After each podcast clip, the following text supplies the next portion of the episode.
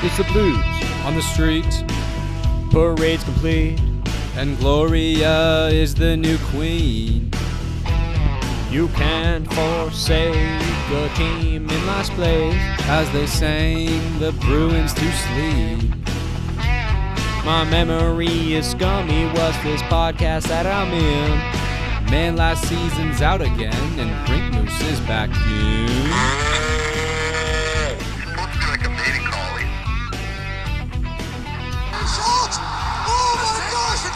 Hey Pierre, what's wrong? Tokarski. What's going on? Tokarski. No team's gonna cut you a deal. Mitch said, hey Austin, you're awesome. Drop your pants and shock them. Now score like your Jim's freaking Neal. Unfriggin' believable. Sen's got no stars or snipers, but it's best draft in years. At least fans can't sleep easy because here comes Lafreniere. Greetings and salutations, and welcome to Season two, Episode fifteen Whoa.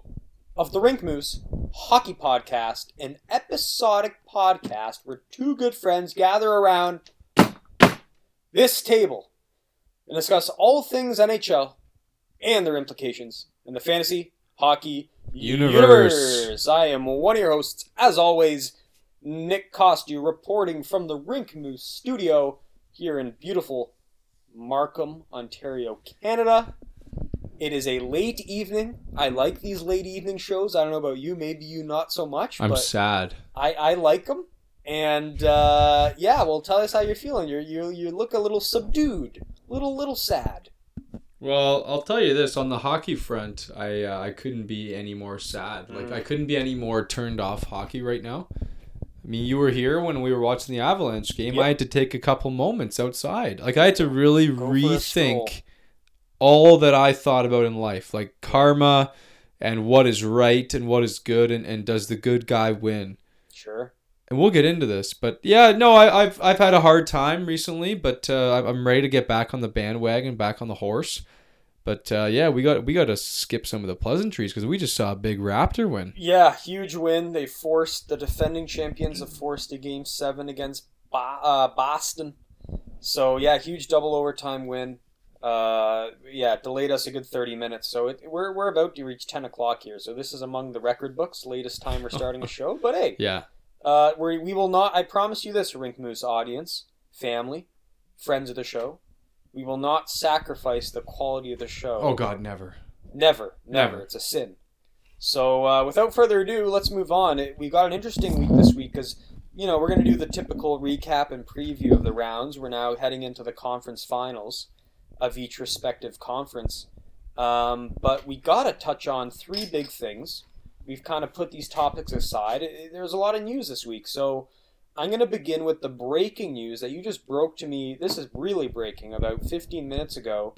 Yes. You want to you want to read me this tweet and, and get my uh, get me disappointed here? Yeah, so I, I lost the tweet, but essentially it is per league source, and uh, and it's a verified account. It's legit. Uh, Pierre Maguire is no longer in the running for the Arizona Coyotes G M job. Terrible. Terrible. It's a dream flushed down the toilet like yeah. so many good fish. Yeah, I was uh, I was not I was surprised to hear the news uh, that he was even in the in the conversation. Oh. But I was not I was not surprised to hear this because every Maguire G M rumor we've heard, whether it be Pittsburgh, uh, Montreal, now Arizona, it's always just there for show. You know, it just it's out there. Make make a make the Maguire fans like me get all excited for a couple yeah. days, and then just poo poo the rumors. Yeah, you know what? I I think th- my theory is that Maguire wants exactly this. Mm-hmm. He wants his name to be out there for G M jobs. He gets credibility. People think he's a legit hockey guy, and then he just he's like, oh, actually, you know what? I don't want the job. Yeah, he takes I don't the want high the job. Road. He I think he likes what he's doing. But he likes this G M reputation kind of thing going on so that he keeps his credibility. And have you listened to the radio hits this no, week with no, him? No, no, no. So ev- when they asked him about it on the radio, because of course they had to. Yeah. Same answer every time. He, he His answer would just be, well, uh, you know, I've just been here in the bubble for two months. I've been having a lot of fun, calling a lot of games, and uh, that's been my life the last two months. That's what he says every time. It's like, so can you confirm or deny the reports? And he's just like, I will not comment. What a fucking guy. Every radio. What a fucking guy. Yeah. So unbelievable. Yeah, it's it's almost like he, no, it, to me it sounds like he thinks he has a chance. Because if you mm. didn't think you'd have a chance, you'd be talking like outlandishly about it. But the fact you're holding your card so close to your chest, mm. I think there was a part of him that thinks he was still in the running. Yeah, well, that's and now that r- brings up the big question: did he pull himself out, or did they just quickly squash it and say, "Hey, listen, you're not uh, one of the finalists for the job." Right, or we didn't like the way you answered that over the radio. You're done. Oh yeah, imagine maybe, that. Maybe I don't know, but it was quick. You're right, exactly that. It was quick for him to just come up, and then the next day, seemingly, he's gone. He's out of the picture. Yeah, and and we've talked about this in the past how. His based on his reputation, based on how many like relationships he has with players and coaches like in the league, it almost would be tough for him to be a G M, right? Like he almost yeah, like well. It's almost like like how can you now be like an adversary against all those people mm. who you had to interview, who you had to like uh like you you had to uh, facilitate through the media, you know? Like how how how how do you walk that line? Well, it's tough. The way sometimes the way I see it is the G Ms seem to be almost like a boys' club, like they have a group chat, you know. Like a lot of these G Ms, I think, I think are tight like club. That. No, I yeah, you know what? I don't think he is, and a guy like Dubas, I don't think he's part of it either. Mm. They were talking about this on the the Steve Dangle show, and it just seems like he's the new guy in town, and he's yeah. not part of the chat yet, you know. So throw him anchors when he comes calling. Exactly, yeah. exactly. So Pierre will have to go through that new G M stuff because let's be honest. When you become a coach, when you become a G M in the N H L, like it, you kind of go through the cycle. Like you're in the system now, you know, and they, they like to recycle guys yeah. who've been there, done that. It's super rare that we get a new guy coming in. Sheldon Keefe is one of those guys, and and that uh, we all want it to happen. But will it ever happen? I don't know, Nick. I, I don't have too much faith anymore. But I want to see Pierre Maguire take a team. I'd even watch him. I'd pay money to watch him do do work at N H L twenty on B F G M. You know, yeah. I want to see what he does. Pick yeah. his brain. Yeah, no, I, I it's it's my longtime dream. I even I said ha- had this happened, I would have bought an Arizona Coyotes Maguire nineteen jersey. I was ready to do it. I, I got the perfect question for you. Mm-hmm. Would you rather have Pierre Maguire enter the N H L as a coach or a G M? Oh yeah, we've talked about this. I I per I prefer coach. Because you get to see the reactions, you get to see him on the bench every night. He's more of a personality. Coaches have a more of a personality, but and a, a short life, shelf life, life though, and their lifespan's shorter. So, so I, I, I don't know. I, I'm willing to give him a short lifespan. Like either he goes on a run, or or, he, or he's like one of the like l- like the shortest tenured coaches of all time. G M, you know, he's going to be in that seat at like at least three years, right? Yes. It's just yes. the way of the business. Exactly. So, to me personally, I, I like to see the G M because I, I want to see the brain at work. More to evaluate. Yeah, yeah. Like I, I think him as a ta- as a coaching He's a better tactician. G M. Yeah, I think maybe that's gone soft on him. Yeah. But the G M stuff, like he yeah. seems to know his way oh, around. If, if, if he's getting any gig, it's going to be a G M gig. Yeah. But the the reality of seeing him as a coach, I'd fucking love that. Yeah. All over that. Agreed. Agreed. Um. Okay. Next subtopic. What did you think of the Montreal trade? Uh, Montreal sends a third round pick and a seventh round pick for friend of the show, Jake Allen. Yeah. You know what? You're going to love this take. You're going to love because not a lot of people have it. I'm seeing a lot of crap out there where a lot of Montreal fans are super happy mm-hmm. about, you know, it's a big cap hit, but you don't care because you have so much cap space and it's a good backup. And finally, Price gets a rest. I don't like this deal. Not for cap reasons, not for cost, not for what they paid. I just don't think Allen is a good goalie. I think this last year was maybe a flash in the pan. You don't buy the renaissance. I don't buy the renaissance whatsoever. And I think especially in a market like Montreal, I could see him Probably. collapsing. I could see him being sent home again. Yeah. Like, the spotlight's going to be on this guy. He doesn't strike me as a guy who handles pressure. And I see this guy going straight home for a weekend, just like he did that one time. Yeah. Go reevaluate your career, my friend. I don't like this, man. Like, everyone in Montreal is looking at this past season and going, oh, wow, nine twenty something. Uh, Behind there's a very more to strong it. defense. There's more to it, exactly. And a, and a market where you're not asked to be the guy. Binning, yes. Binning was asked to be the guy. In Montreal, you could argue he's being asked to be the guy because Price, you almost know what you're going to get. Yeah. He's going to give you your fifty-five, sixty good games. It's the other twenty that are like up there, you know? This yes. might be another anti-Niemi chapter where he's just run out of town. And the big problem is everyone's hyping him as the best backup goalie Montreal's had yeah, in a long time. Not, I don't see it these that people, way. These people just aren't watching enough games. No. They're looking at the main box score stats, goals against, save percentage, right?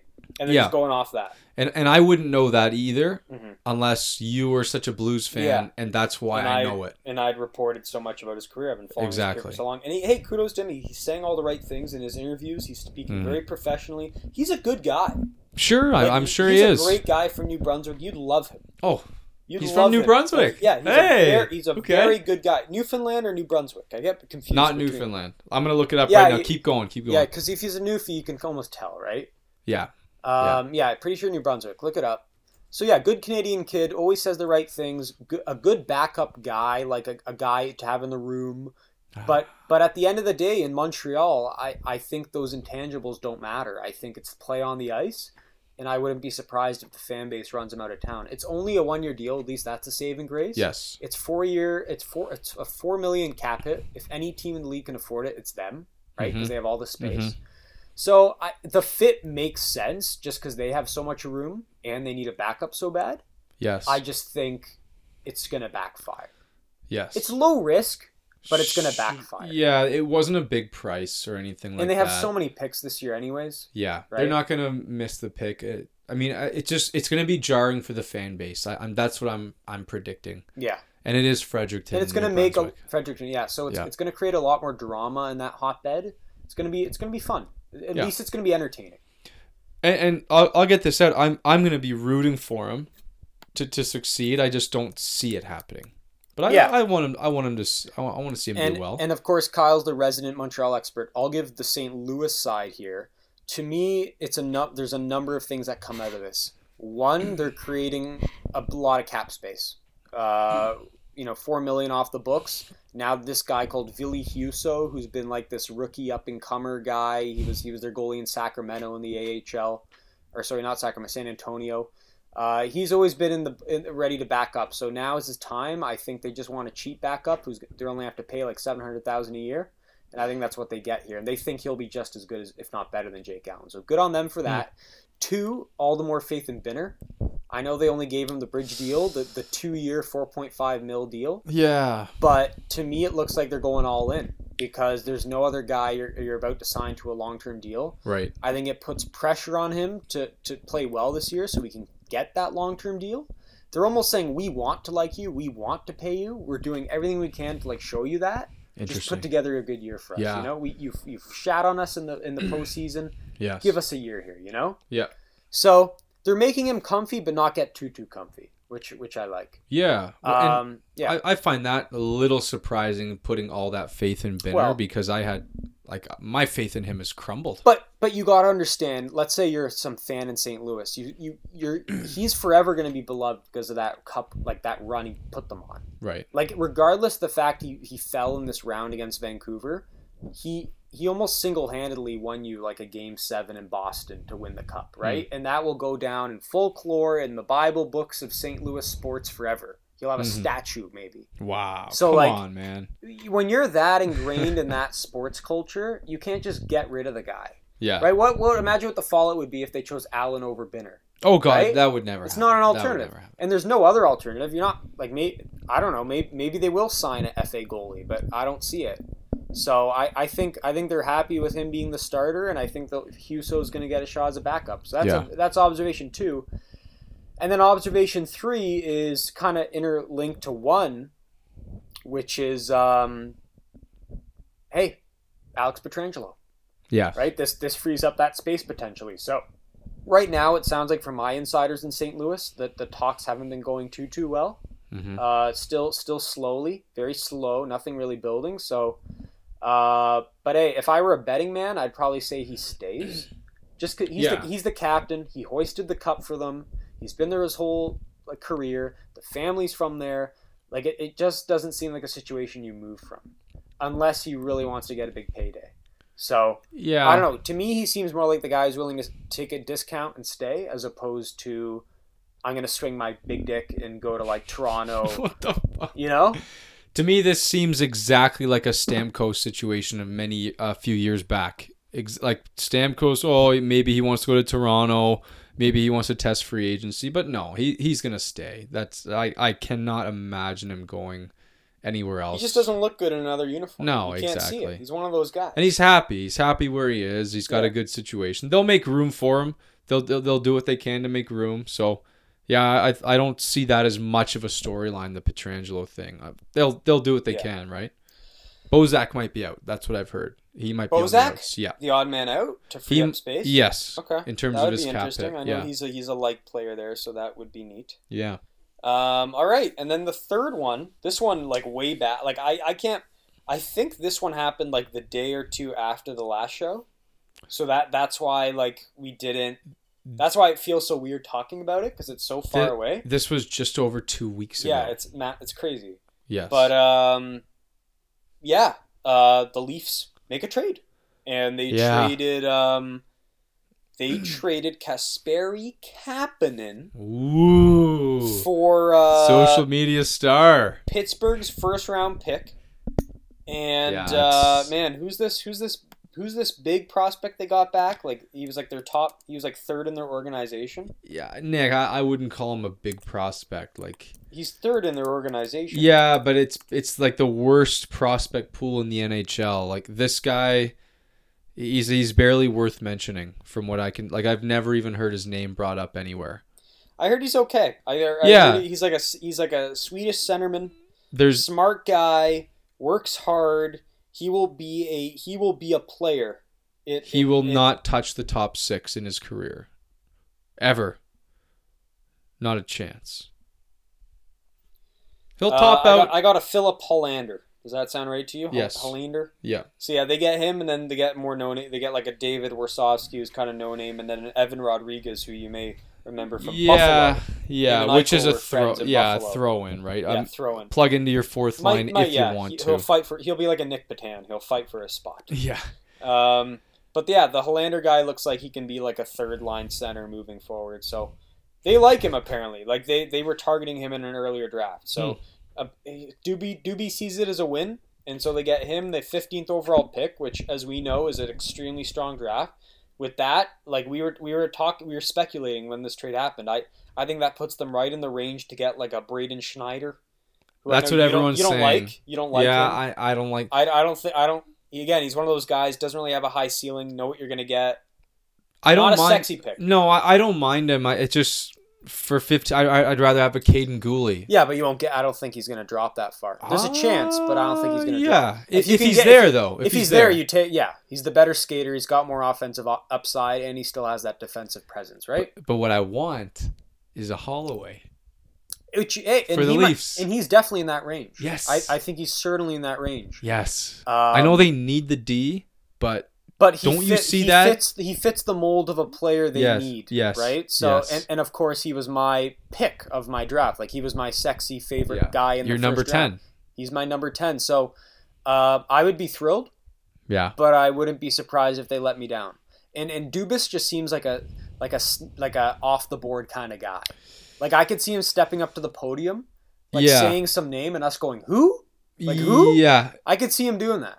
You know. You know. You know what. Kind of freaks me out. I could see Dubas going up to the podium yeah. and picking like a William Wallander yeah, and just exactly. absolutely yeah, ruining exactly. my life. Exactly. Absolutely and, ruining And then they ask him and, and he'll, he'll be all confident. He'll adjust his glasses yes. and yeah. he'll go, yeah. well, oh, you God. look at the numbers and the num- the analytics. Oh. They, don't, they don't lie. You look at the graphs I have in my office and he's a star. See, I, I, I got to get this out because yeah.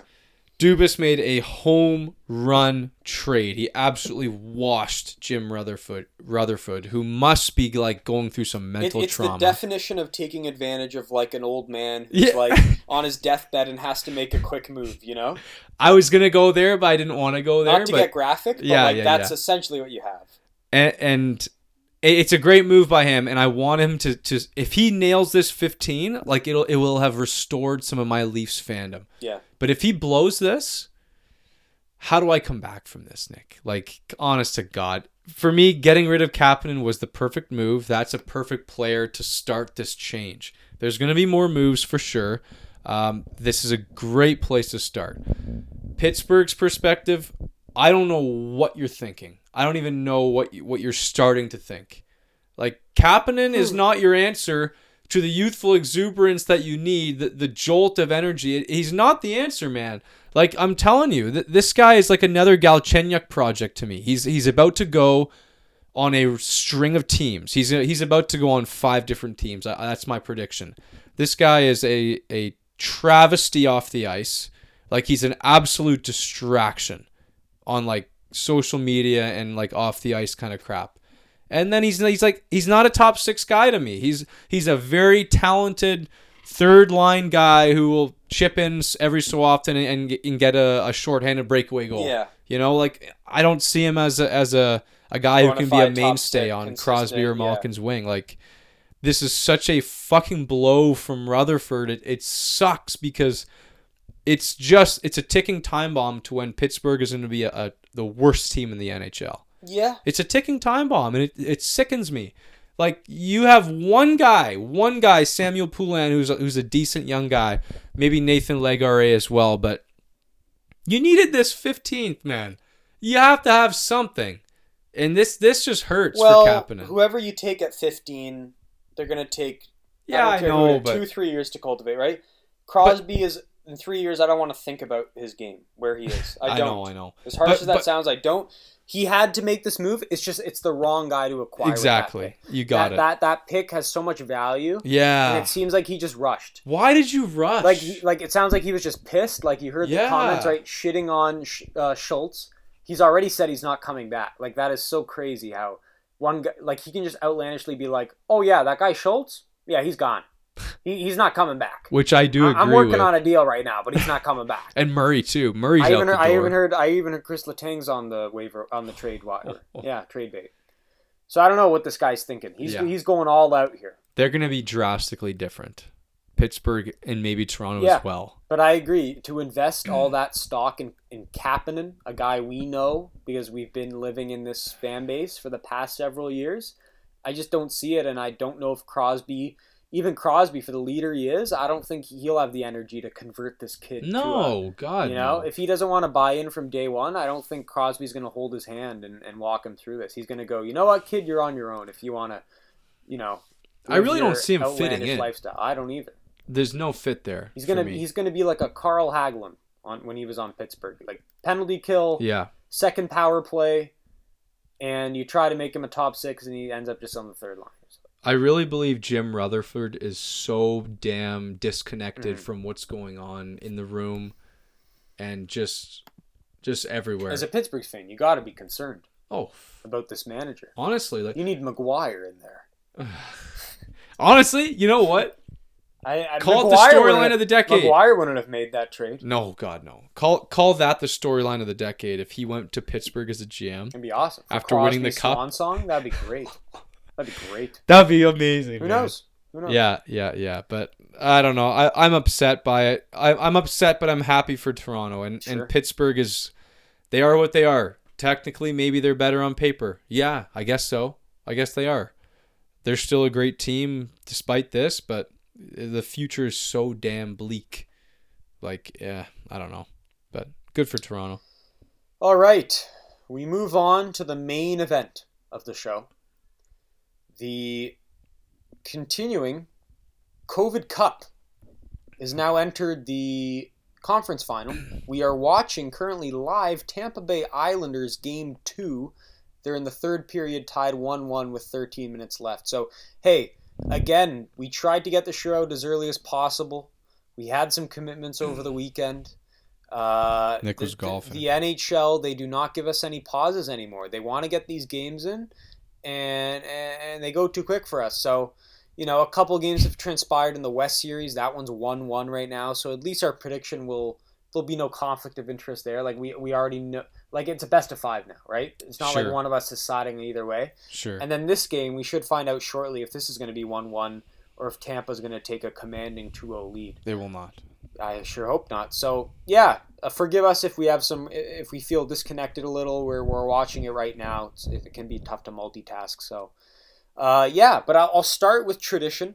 And as tradition goes, we pull up the Schlub Squad bracketology, where Kyle, as much as he does not believe me, is first in the bracket challenge. No, I'm not. You are first. What are you talking about? No way. Yeah, you're first. You have one hundred twenty points. Holy shit. I thought I thought I was you're, last. You're up, Richard, you're up by Richard with one point. Holy shit. Now, the, the thing is, your total possible points has shrunk to one hundred twenty. But because, that's way better than these fuckers down here. Oh, for sure. For sure. We don't want to say any names. No. But the point is, Kyle's in first. My theory is you're in first because you chose. You're the only one who had the Islanders going to the conference final. So yeah. Kudos to you. Thanks. Um, and that's why you're getting all those brownie points now.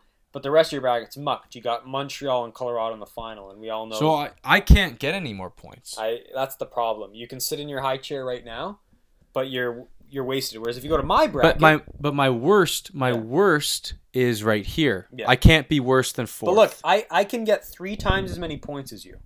Sure. And my Stanley sure. Cup final is very much still intact. Okay, you're full of shit. I still have the battle of the but, lawyers. But the... you but you don't want this. You oh, don't that'd want be a this. great final. You don't want Tampa. I you don't want, want money. I, I don't I don't want them, but money it, talks. But it would be a great it would be a great final. Yeah, you know it would be a fucking shit final? Mm-hmm. Dallas and New York. Dallas and New York. And that's yeah. what we're gonna get. Yeah, we'll get into that, but I guarantee it. The point is that's how life goes, man. The point is, there like Della's still in a good spot. She's got two hundred sixty-two uh, point, uh, points left, but again, her her people are out. I think I'm gonna win this thing. I think I'm gonna win my first bracket challenge. Wow! Welcome to the club. Yeah. I've, I've got a like three under my belt so far. I okay. Think. No, no, two, two, two. Well, yeah. So I yeah, that's the bracket challenge. I mean, who else is up? Yeah, so Rick's up there.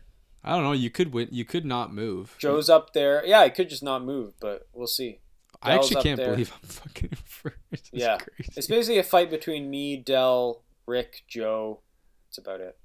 Hmm. Uh, oh, and Andrew picked the Lightning. So the only people who actually have people like they pick to win left are me and Andrew. I have Vegas. He has Lightning. So we'll see how that plans out. He but has Tampa winning the he cup? He has Tampa winning the cup. Uh, wow, we got to get that guy on the show. Yeah, eventually. um... Yeah, so that's where we're at, and I guess we'll start, as usual, with our recaps. Uh, where would you like to start? You want to have the po- post-mortem right away, or do you want to save that for last? Philly, New York. Okay, so we'll work our way to the po- post-mortem. He needs to gather his emotions. I'm saving that for the end. Yeah. All right. When Philly- I've had more drinks. Yeah. Philly, New York, uh, a seven-game series, went the distance. Uh, pretty all-around, like, back and forth series. I predicted that. My prediction was Islanders in seven. I was right. Uh, just got to point that out. And I, I called it a chess match. Match. I thought I thought the coaches would go back and forth. That's what we had. The Islanders won game five. Philly won game six. They go to a game seven. Islanders squeak out. Uh, well, hey, it was a commanding win in game seven. It was like a four nothing decisive win. Uh, but hey, the, the least interesting of all of them, I'd say. You know, this was definitely the one I paid the least attention to. Uh, yeah. That's where I stand, yeah. At least. Yeah, um, yeah. Had the lead, I don't know, it just didn't have it for me. But, you know, Islanders still got the job done. I'm still heavily invested in them in my one thousand dollars bet. And, it's a uh, good bet. It's a great bet. I got to pat myself on the shoulder for that. That's what I did. I, I threw a bunch of darts at the dartboard, you know, on August first. Yeah. And one of them landed so far. Yeah. So I, I know I'm feeling pretty good, and uh, I, I thought they played really well. I, I thought Barzell had his uh, coming out party. If he didn't have his coming out party yet, you know, yeah. Lights out. That line of Bailey, Beauvillier, and uh, Lee, is that the line? Is it not Nelson? Nelson. You're right. Yeah, yeah, Nelson's been unreal, man. He yeah. showed me something. Wow. So yeah, like Bailey's evolved and shown me another level. Nelson's evolved, shown me level another level. Beauvillier just kept up what he showed me earlier in the in the in the in the series. And then you got the Barzell and, and Lee line. As I watch Barzell yet again just dangle oh, his way through the, so through the Tampa damn zone. Sexy, man. Um, oh my god. Yeah, he's he's he's been a he's in beast mode. He almost scored there on Vasilevsky. Uh, him and him and Lee still have great chemistry. I mean, They've been they've been great, and then that third line still. I, I just commend team that can roll four lines, and this team just did it to a T. Like Matt Martin was even pitching in on the third line. Yes, like like everyone's doing something. The defensemen, like like guys like Andy Green are like scoring. This guy called Scott Mayfield is scoring. Okay, five on three advantage. Let's see what happens. Cooper's here. Shaking in his yeah. Boots. Timeout Islanders. Um. Like, just these unheralded guys on D are showing me something, too. Like, the Mayfields and the Greens. So, like, I... The goalies, they went back and forth. Grice got oh! a, pitched a shutout in Game seven. He, he had another big game earlier in the series. Like, mm. the fact they could go to two goalies was a great sign, which Philly couldn't really do. When they went to Elliott in that one game, he kind of stumbled. So... I just think like like New York was just the more well-balanced. You like that, eh? Cooper's just muttering to himself right now. Don't see enough of that. Under his breath, he was just yeah. dropping F-bombs. um, yeah, the goalies were more consistent. The forwards were more consistent. Couturier, he was injured for Philly. He kind of had to take uh, the games off. Um, yeah. He he was missed. Um... You know, guys, guys like Konechny, Konechny still weren't really doing anything. So no, no. I just think Islanders gave more. They had, they had more life. They, they, they, they, they, they did more, and and they, I think the deserving team moved on. Yeah, for Philly, you know, in the beginning, I, I saw a continuation of a, a troubling, troublingly anemic postseason, like just a very flaccid offense and just not really inspirational hockey to me. Kevin Hayes, however, really stepped up in this round. He was fantastic. The other big names, as you mentioned, were a little bit missing in action. Uh, Giroux specifically. What the fuck's going on with this guy? He got his first goal, which is a kind of a shit tip-in, uh, like in game six or something. So that that's so disappointing to me. Uh, Couturier, obviously, he he had the injuries, and he was oh wow, uh, and he and he you know he was all right where he needed to be. Konechny was a no-show in, in yeah. my in my mind for what we expected of him. Um, but you know what? You got to give it to Philly. Like all this shit I talk about them, they fought through not one but two overtimes to force Game Seven, and one was a double. So I really I got to give them a pat on the back yeah. for that. They showed some real clutch play to get back in there. But at the end of the day, I never really had any doubt in New York. And you um, hated Philly. I hated them. Yeah. I hated them. You got your wish. Yeah, exactly. So and, and New York just had the mojo going. Um, in terms of how they're built, uh, I don't know if oh. there's wow. I don't know if there's any team that has more of a balanced approach to offense that we've that we've seen in a long yeah. time. Like whether it's the Barzal line, the Nelson line. Yeah. You mentioned Matt Martin. He's already on the scoreboard tonight. Like they've just got and Pajot, man. Pajot's been great. They've got every line. He was like dropping the gloves. He was fighting in that game seven. He's inspired, man. Yeah. Like every single line is is doing something. Um, and then you've got uh, you've got I got to mention Eberle because this is a long time favorite of of this show. He holds a special place in our heart. And if I'm latching on to one storyline for the rest of this playoffs because I don't have my team anymore. It's I want to get Eberle a cup. This guy means a lot to me. He, he he was a big part of my childhood, a big part of why I love hockey as much as I do. So that's my guy for the rest of this playoffs.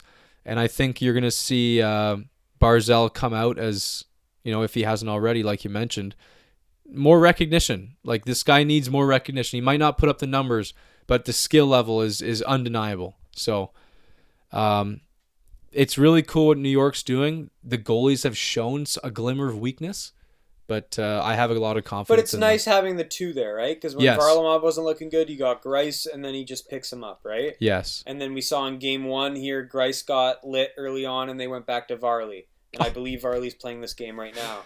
So, like, the fact they can just have that dynamic is just really nice, whereas I don't think Tampa has that.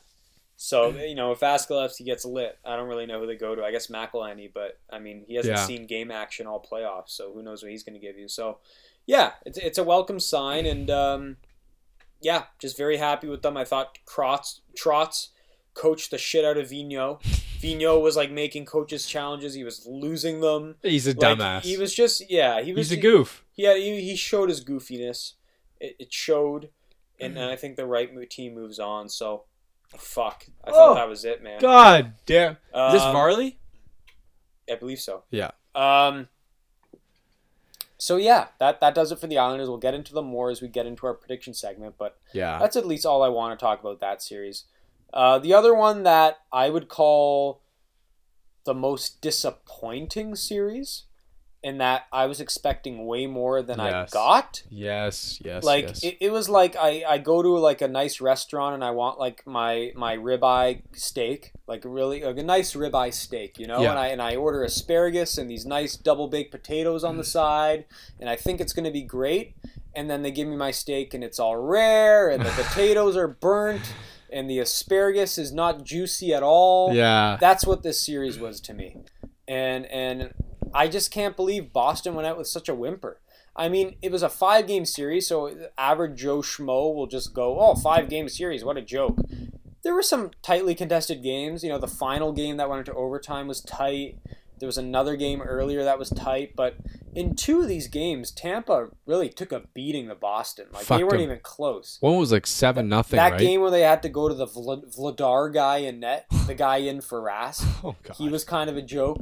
He was the like, janitor that day. Ah, man, it just showed. It just showed you can't just have one goalie in these playoffs, especially when the schedule's so like yeah. uh, we got back to backs and stuff. It doesn't work. No. And and, and, and, and you got to have faith in a second guy. You need a, a guy pushing another guy to keep playing well. Yes. It, it just felt like they were throwing Halak in there regardless how he'd play because he's the only guy with experience, and they ate shit for it. This playoffs, more than any other that I've ever been a part of, has played both their starter and their backup more than ever. It, it's crazy to me. Like Vegas, look at them. Leonard will have a shutout, and the next game Fleury's in the net, and and it just blows my mind. Right. So it, it it's a it's a new philosophy. It's a very new school kind of thinking, and maybe it's a COVID thing. I don't think so. I think maybe this this is ushering a new philosophy altogether, but. Listen, Boston missed Rask. Let, let's not sugarcoat this. Halak was okay, not great. Uh, Marchand had some rust. He mentioned it himself. His the hands weren't there. And Pasternak was out of shape. He said the coach said that himself. Pasternak did not come in in shape. Neither did Kaše, and uh, and and that's eventually what their downfall was. And then they just kind of, you know, they didn't show the same fight that I thought they would. Uh, Char's future is now way up in the air. It's tossed up in the air like a jump ball. Could go either way. I'm not sure if he's going to come back, which is sad. It's sad to me, but Tampa's hungry, man.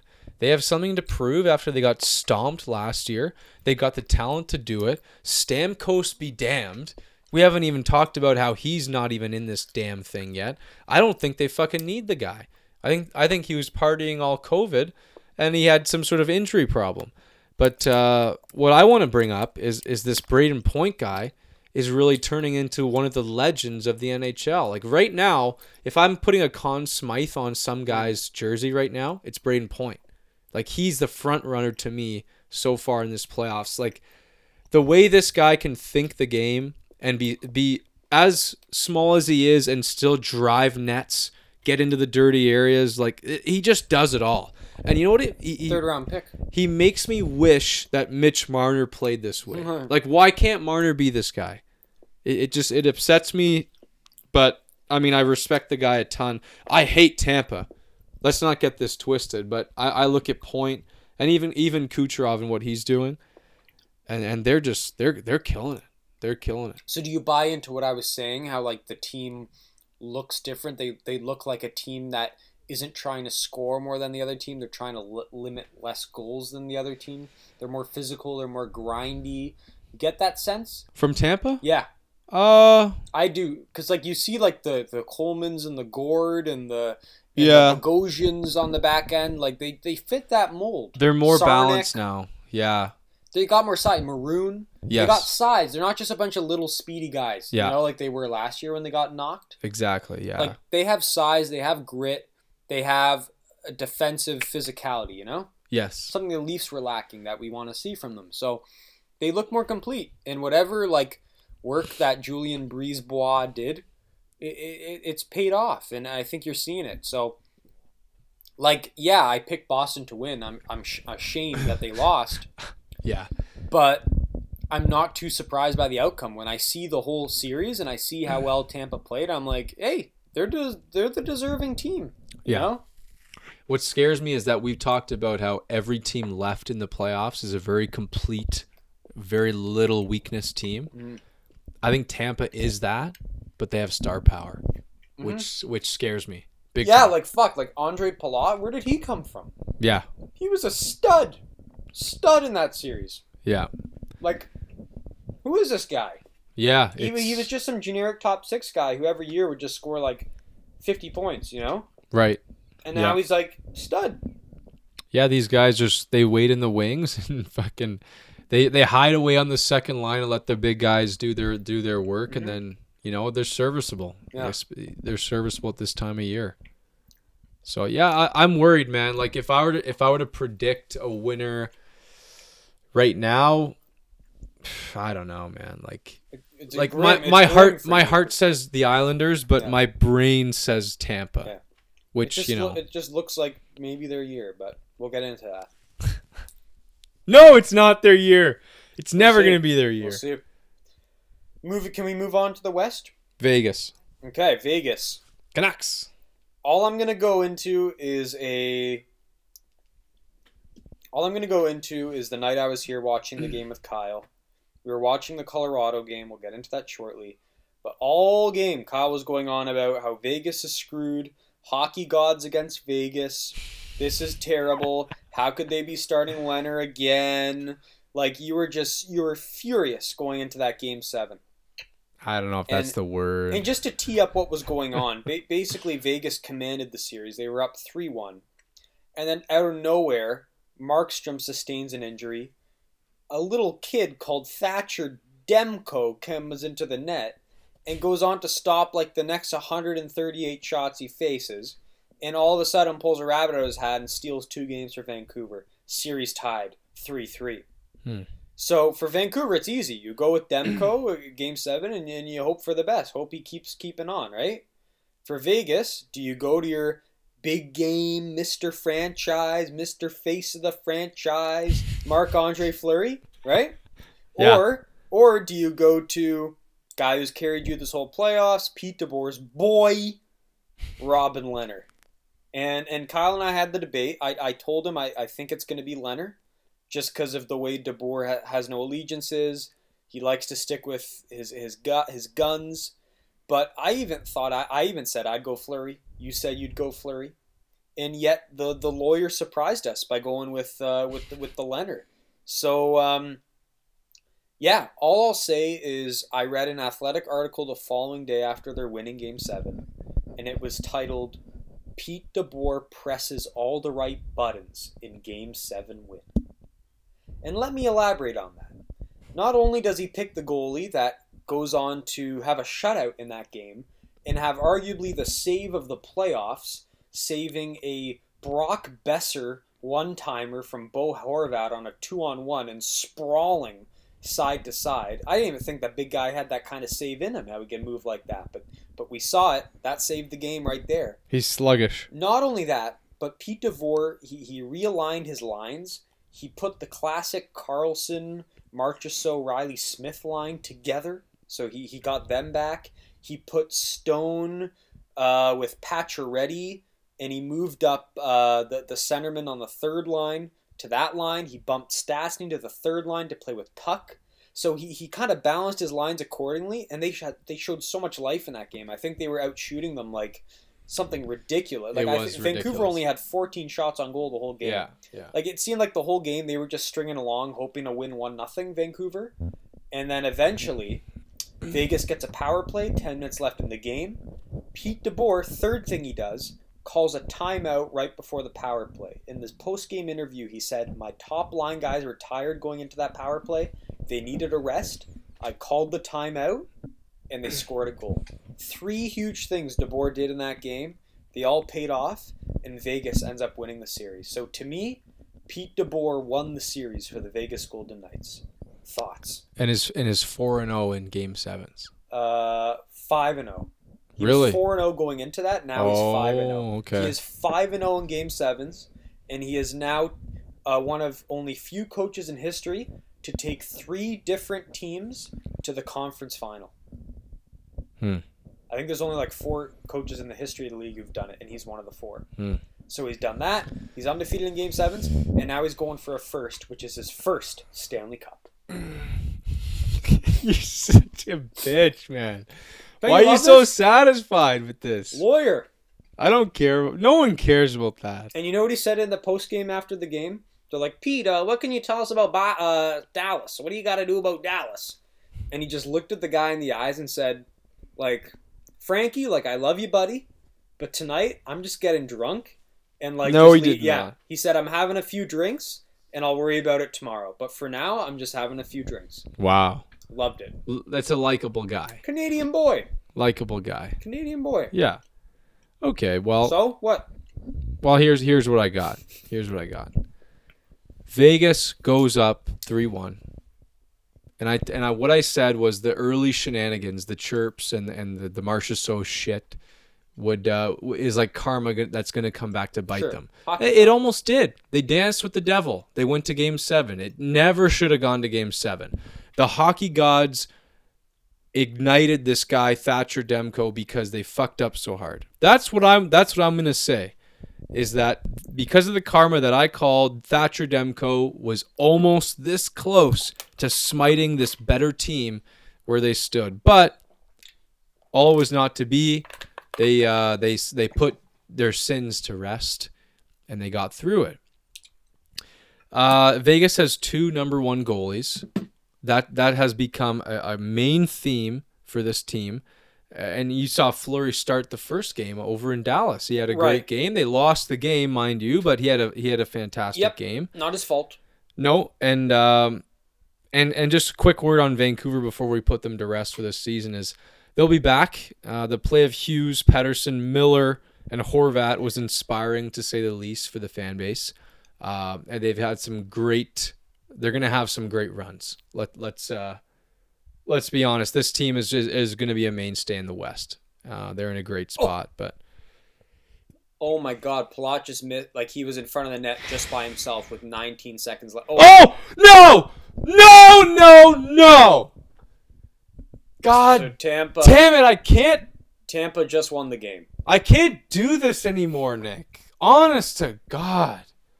Ta- Nikita Kucherov, seven seconds left in the game, two one Tampa. Tampa wins game three, uh, game two, up to nothing, seriously. I actually can't. I can't.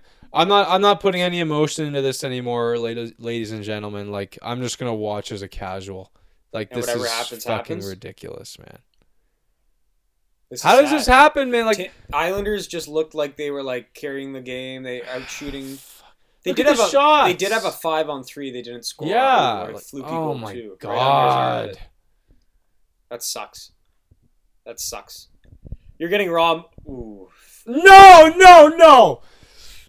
God damn it, Nick! Cut the show. This uh, is garbage. We may have to go to break, folks. This is just too much to handle. John Cooper with the three fist pump. Triple fist. Are you he- shitting heck me? Heck flex. Um, too much from, from the fake lawyer. And his team is just, they've just. Uh, if I'm Trotz, on, I'm on, clipping on. that video. Uh, if I'm Trotz, I'm clipping that video and I'm playing it like five times right, before next game. Trying to, Look, look at, at this bitches. fucking clown. God damn it. That's a tough way to lose, eh? I think that, yeah, well, we'll get into this on our preview, but this this has got to stay. This has got to stay. Um, yeah, I mean, where were we? I mean, uh, you, were, uh, you were just talking about Vegas, how they're a threat, but you, you two goalies, what were you talking about? Two number one goalies, Vancouver is, is going to be God. here to stay. Hockey gods ignited Demko right. because I called it, because of Vegas's in, like improper sportsmanship. Um, but I just don't know what to believe anymore. And it, like, I don't know what to believe anymore. Like, this is just, I, I want to touch a little bit on Vancouver. Um, you may, yeah, they, they showed me a lot. I, I I'm happy. We, the fans of Canada, got to see so much of them, because I feel like they're an unheralded Canadian story. They don't get a lot of talk because they're all the way out West, at least out East. People don't watch them enough. No, I feel like they got to see a, a, a lot of them here. Um. Oh man, I just realized I'm not going to get a thousand dollars. that hurts. Nick, he's not over yet. Yeah, it's, that's demoralizing. God damn. That's that's as demoralizing as it gets. But anyways, oh yeah. Um, God no. Yeah. God no. So anyways, uh, I I I got I got to shout out to like guys like T- Tyler Mott. You know, sure. yeah, blocked yeah. the most shots in the whole playoffs, like a third line grinder kind of guy. Like I didn't know about this guy before the playoffs started. Now I know about him, right? Yeah. Um, I don't know, guy guys like Chris Tanev on defense, like blocking shots, going all out. He's going to be a pending U F A. Um, guys like uh, Jake Virtanen stepping up, you know? Good uh, guy. Yeah, but Vegas was giving him a hard time. Did you read that article? No. He was he was getting like they'd like throw a huge hit on him, and like he'd, he'd go down, and then all the trips from the bench, he'd be right by the bench, he'd be like, "Yeah, you deserve it, you fucker!" Like like just, like, like they hated him or fat you fat fuck. Like, yeah yeah yeah, they were all over him. Like I'll get where do you, you get these articles? I'll get these quotes for you. Athletic. Oh, of course. Yeah, it was awesome.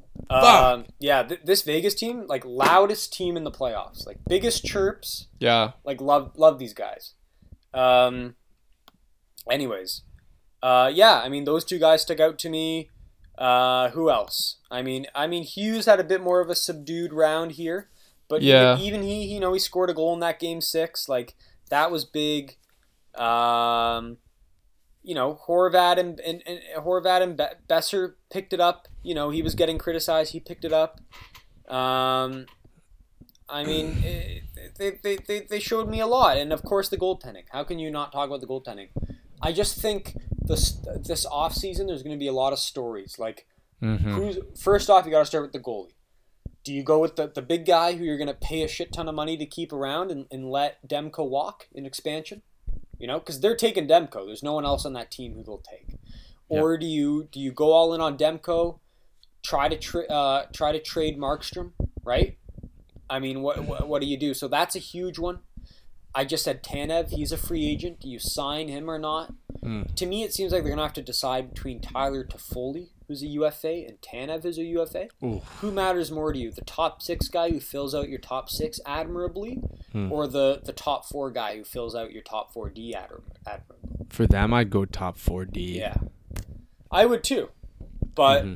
we, we don't know what his appetite is to stay there. We don't know how much money they have to give. How much yeah. he wants? He'll he'll probably he could probably make a lot of money. Sure, like the Leafs would pay him a shit ton. Oh, of money they if would. He went to the Leafs. So, yeah, I uh, I don't know. It's gonna be it's it's gonna be it's gonna be very interesting. Yeah, and that's one of those teams we've said enough. Like this offseason, it's just gonna be it's gonna be uh, just something to keep an eye on, you know. And I, I think the way people are swaying is they they will keep Demko and, and the, the Markstrom era will have ended, in, in which case this is one of the hottest goalie markets in recent memory. Like Holtby, Murray, De, uh, Markstrom, like there's a ton of good, good goalies out there that, that are up for grabs. So if, if guys are looking to shake up the net position, what what a what an opportunity here. Uh, here's the Vegas quote. This is a team that when Virtanen, Virtanen was hit in the third period by a Cronwell-style hit thrown by McNabb, the hit, both clean and appropriate, and appeared to be injured, had an unidentified player lean over the bench and yell at the prone Canucks forward as he awaited attention from Vancouver's medical trainers. Quote, "That's what you get," end quote, the player began, heckling an apparently injured opponent. Quote, oh. "Serves you right, you fat fuck." So there you go. But we don't know who the Vegas player is, of course. Is he so. fat? I don't know. I just think it's I funny. Don't think he's that fat. Well, he's big, right? Remember we were going over? He's like I know, two twenty? But... six one, two twenty? Let me look this guy up real quick. Like, I, I don't remember him being that fat. Like, he was big, though. Like, apparently weighs more than Ryan Reeves. We were going over yeah, that. Right? Yeah, but...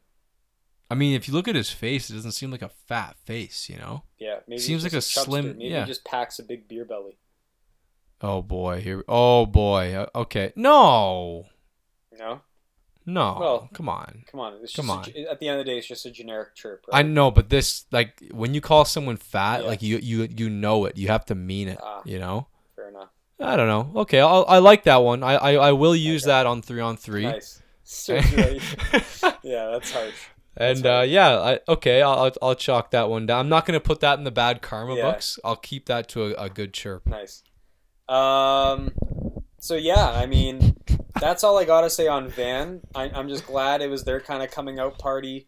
There's been talk they're kind of Canada's team now. If there's a team to, to have the greatest odds of winning the cup, it might be Van. You may disagree. Yeah, I guess so. I guess so. I feel like it's a tough debate. Like each team's like one move away from being that team, you know? It's going like to be Ottawa. Edmonton's a defenseman away from being that team. Toronto's yeah. an Edmont- a defenseman away from being that team, maybe. Like, yeah. I don't know.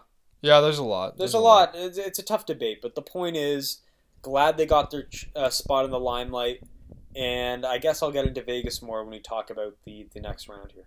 Mm. So, are you ready for the post-mortem of the Colorado Avalanche? Can we just get this over with? Skip the theatrics. I'm done with this. I don't want to talk about it. I almost quit watching hockey, you know that? I, I almost quit watching these playoffs. In fact, I said those words. Get that shit out of my face. I, I uh. You know what that's called? No. The thousand-yard stare. What's that mean? So whenever you see like a team eliminated or something and like like a player's just in disbelief, you'll often like just see the guy's face like staring at nothing for like four seconds. That's called the thousand-yard stare because in their mind, they're starting to just comprehend everything, comprehend quickly everything that's just happened. Yeah, and they, all at and, once. They, and they just look dumbfounded when you look at them outwardly, yes. you know? Yes. And, and so anyways, when the game ended, it showed great, it was the shot of the playoffs. It was Dallas's front office guys in the masks selling in their, oh, in their office. Oh my God, I'm going to be sick. P- Pierre going, relief for Jim Nill and the Dallas oh, staff. I am going to be sick to and my stomach. And then it cuts to Nathan MacKinnon doing the thousand-yard stare. And and Pierre Maguire goes, and sudden death for Nathan MacKinnon. Shut the it was like fuck the perfect up, Pierre. line and the perfect, yeah. This so guy's a joke, man. It was it was hard to watch, but I mean, I, I you know you never really l- literally like th- like you never hear sudden death and think of it literally. Like whenever I hear sudden death overtime, I, I always just go, oh, it's it's just sudden death overtime. It's it's sudden death. But when you think about what the what is literally implied by that, it literally means your season comes to a crushing halt. Li- like once that puck crosses the line, you know, like it's over. Yeah. Everything that all the prep, all the training, all that is over. The second that uh, K- Kivitara guy on Dallas scores that goal. Kiviranta. Kiviranta. Who's a nobody, by the way. Mm-hmm. Here's what I learned from this series. If you are a guy who has not much money in your pocket and you go off and you walk over to the Sick Kids building downtown, you don't even take your train. You want to save your money. You want to. T- you don't even take the T T C at all. No public transit. You walk from Markham, from Markham, like Demos, all the way to the Sick Kids Hospital with all the money you have in your in your wallet. And you say, you slap your fucking cash on the on the table. Boom.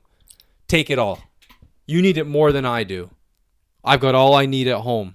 I'm stocked up for the month. Don't worry about me. And then you walk home.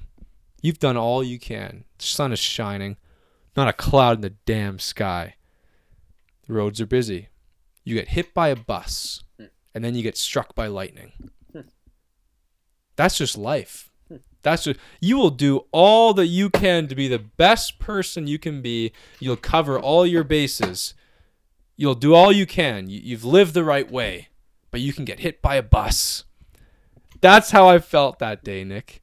That's how I felt that day. I felt like this team, I hate to make it personal, but I was feeling so good about them winning. I was like, man, I've lived this week super clean. I've worked hard. I deserve a win today. I, I deserve to, like, and it's it's stupid, right? To to think, think of it like that, but I felt like I got hit by a bus that day.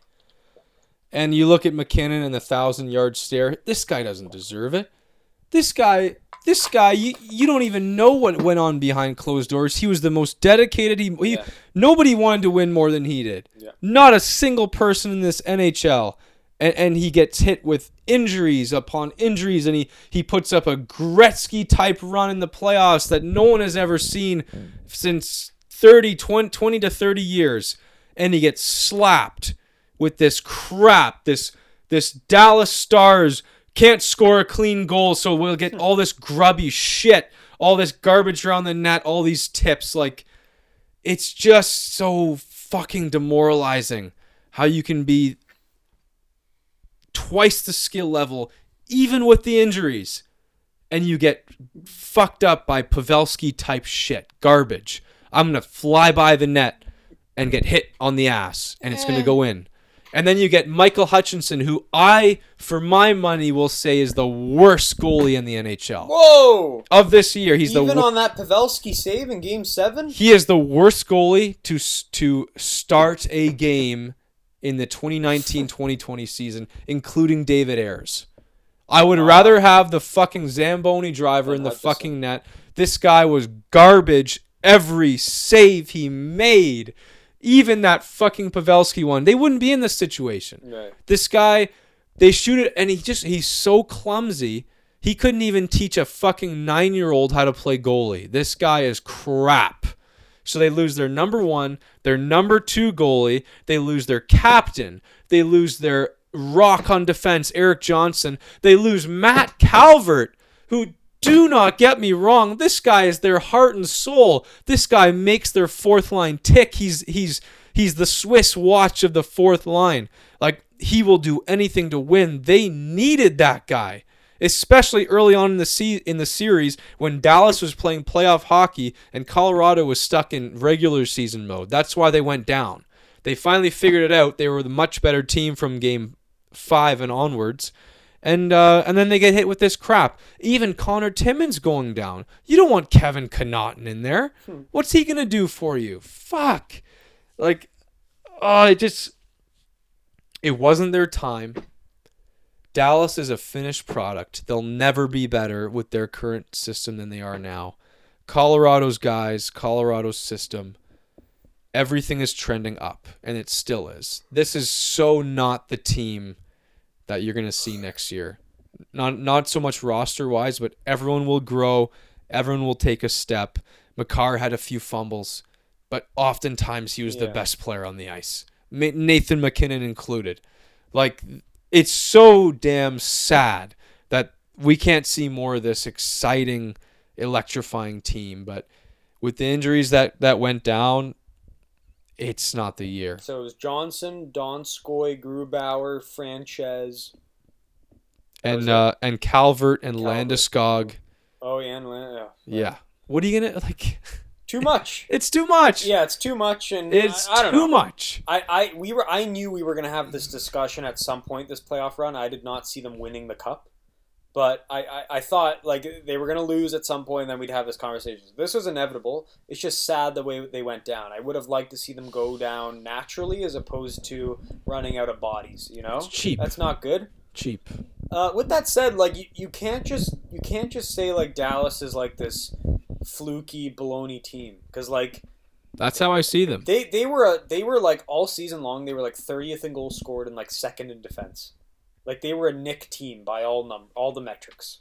Yeah. But in this playoffs, they've kind of been more of an offensive team. They've kind of turned the tables, and they've shown a little more spark. And and they've done something interesting. Like, when you look at their lines, like, it's kind of all over the place. Like, what they do is instead of loading up a top line like Colorado does, they spread out the wealth. So they'll have one line, which is, like, Ben and, like, Corey Perry. And they'll have another line, which is like Sagan doing his own thing uh, with, with like uh, Radulov. Or, and then another line's Pavelski. Like, they spread out the offense. They get a lot from their D, the Klingberg and the Heiskanens. There's these underrated stoppers like Lindell and Alexiak. Khudobin is a elite goaltender in this league. He's, um, a, he's a good goalie, not elite. Good. Um, so I, I think they're just they're an unheralded story. Good good for the coach, that longtime goofy guy who finally moves on to the conference final. I, I you gotta give as much as you want to say. You know, Colorado, we're unlucky. you got to tip your cap to the Dallas Stars at the very least. And it's part of the reason I, I, I put money on them. I can't. I can't. I will not give them any credit. Because you're a fan who's sour. I think the game's Colorado loss. You can't look at this objectively, impartially. All those early games, they beat themselves. Colorado? Yes. I really believe that. The goalie's huge. You need a goalie to win in the playoffs, and those goals Hutchison was letting in, well, they got no business going in. Look at what happened when Dallas played their backup. He got fucking torched in minutes. So, so are they in on the are they in on the U F A goalie market? Like, should they be going after Markstrom and Lehner, or should they just be sticking and hoping Grubauer can hoist a cup and stay healthy? Because man, I don't know. I would. I want them. I want them to get a. I'd love for them to get a Holtby. No. A Holtby type, yes. Okay, I don't want. I don't like Holtby. I, I think he's. I don't he's, like Holtby much he's like either. He's mid tier among but, the pending like U F A goalies. But the, he's he's the most stable ground that you can the, get. The, he's not a I, great goalie, go, but I, he's a I, very good goalie. I, I'd I'd get like Freddie Anderson. I, if he's available, it, it's going to cost. He is available. Well, thing is, I don't want to pay. Like I don't want to trade for Assets. the goalie. Yeah. Well. Toronto might only want like cap space or something, you know? Maybe, yeah. I mean, and Colorado's got a shit ton of cap space. Well, if I'm not mistaken. Well, right? What has Freddie Anderson won? Nothing. He's he hasn't shit, won anything. He's but, shit but in Game he, Seven. He has enough pedigree. He has like pedigree. Yeah, but Holt. I don't know. I, I just see Holtby as a very stable, very reliable. You know exactly I what you're Freddie gonna would get. Be great there, but okay. Well, hey, I, we'll I, I don't. I don't. I don't trust Freddie. That's we'll the see. Only okay. Thing. Okay. Fair enough. But, but I just. Yeah, it's a shame when the goalie's not producing. You can almost see it in McKinnon's face. Like, when Hutchison let that goal in, he was, like, dropping F-bombs. Like, he knew, like, man, like, this is pathetic. This guy should be an A H L goalie, and he's goaltending us if here. That, if that. Game, if that. And he's goaltending us here in this Game seven. So, uh... I mean, yeah, it was sad. And it, it's just a sad way to go down. But it, it, sometimes that's just the way the wind blows. Like you said, it's not their time. Dallas is more of a proven commodity right now. They're more of a mm. built team right now, so let them move on and go for their cup run. Colorado will have their, their things. The one interesting I thing I saw is that like last year when they lost to San Jose, I, I they kind of knew where they needed to improve. Like they needed depth at certain positions. They upgraded. They addressed it, right? Yeah. With this run, it almost feels like it's different. It's like, oh, we lost, but we don't really feel like we there's this big hole. You know? Yeah. So, like, do they just hope they get healthy and they bring back the boys and go at it again? Do they do they try to solve it? Is it simple, simply just the goaltending? Like, what do you what do you do if you're Joe Sakic? To be completely honest, I really think you look at goaltending, address that, and you don't need anything else. I, I really do believe that. Like, I don't think the offense failed them. I, I think, I mean, you're you're only going to get stronger with Bo Byram coming in. Connor Timmins is going to be a mainstay next year. Your defense is done. It's set. Like, you, you've invested so much. It's going to come to fruition. Solidify the goaltending. Goaltending. I'd love to have Grubauer as a an, either a backup or a one B. That'd be perfect. And then you're done, man. Mm. And then you're done. And you can have Francouz as your three in case a shit situation like this comes up. And then I think like there's no beating this team. Maybe add a little bit of sprinkled in um, third, fourth line kind of guys. Jost, I'm not sure he's still a fit here. You know, like he he's a good he's a good kind of energy guy, but I think it's time to to move on to for someone who's more suited for a third line role. He's kind of a second line guy who can't make it to the second line. You know, so. There's little things that need tweaking outside a goalie, but that is the major concern. And I told you that day. I told yeah. you that harrowed day. Joe Sakic has done a marvelous job getting guys, getting this roster set, but you've got Byram, you've got Newhook waiting in the wings. If they're going to do this, those guys, one of them or both of them will be part of this. And they just they weren't this year, so it's not time. They're not ready yet. And next year, watch out. That's all I gotta say. Uh, last point: this Kivi Ranta character, one point in thirteen games over the regular season, uh. and in his A H L career with the Texas Stars, mm. he was under uh, point five oh points per game in his tenure with the A H L. That hurts. He scores a hat trick and leads his team to the conference final. That hurts. Very neat. I like those unheralded starts in the playoff kind of stories. Yeah. Of course, hurts when it goes against you, not the team you're rooting for, but still a yeah. fun little story. Mm. Um. All right. Quick I predictions? Think, yeah, quick predictions. I'm just going to run up and get a beer. And I'll uh, do one as well. Why don't you introduce what the matchups here and what's going what's going on, just to catch up the fans. Like, they need to know what we've seen going into these predictions, so they're raw, right? Yeah, might as well start with the East with the New York Islanders and Tampa Bay Lightning. As of today, September ninth, twenty twenty, we've just witnessed Tampa Bay score with like seven seconds left, go up two nothing on the New York Islanders. That's where that series is at. It's heartbreaking. Me and Nick are both the same kind of page on this one. It sucks, but it is what it is. Over in the West, we've got Dallas and Vegas, two very complete teams going at it. Uh, Dallas, perhaps the more defensively minded, and that series is one one. Dallas had a surprising, to me at least, uh, surprising win in the first game, and, and then Vegas really flexed on uh, on their muscles. I think a three nothing win um, for game two. So that's one one, and the other series is two nothing, and we'll do a little prediction time, Nick. And the big question is, do we follow the heart or do we follow the head? Huh. It's the age-old question. You've cried on the show because you didn't follow your heart, yeah. and I've cried almost because I followed my heart instead of my head. So what do we do? What do we do? And are you considering what you've seen already? two nothing and one one in this series. Of course, well, you have to. You have to consider it. This is where so, we are. So two things stand out for me in this Tampa Islander. Uh, my heart says Islander because I did put money on them, and I have one thousand dollars riding on them if I win. And I'm, money is passion. That's that'll be, like if I I've said it like if I win that, I'm spending that money right away. Like that's not even disposal. That's not even saving. It's that just I that's money I should not have, and I'm blowing that right away. Um, what are you buying? By I don't know, but I'm gonna like I'm gonna I'll be very smart about how I spend that money, but it's going quick. Um, Symbolic though. I don't want to talk about what I'm getting until I have the money. You yeah, know? Of course. I don't want to get ahead of myself here. Yes. Uh. My mind says Tampa because I chose them in my bracket. I got to stick with my gut. I got to stick with, like, right? I've said that in the past. Stick with your gut in these predictions. Don't, like, waver. And my bracket has Tampa in the final, and my mind says to stick with it. Now, two things watching this series that I've been privy to that stand out to me.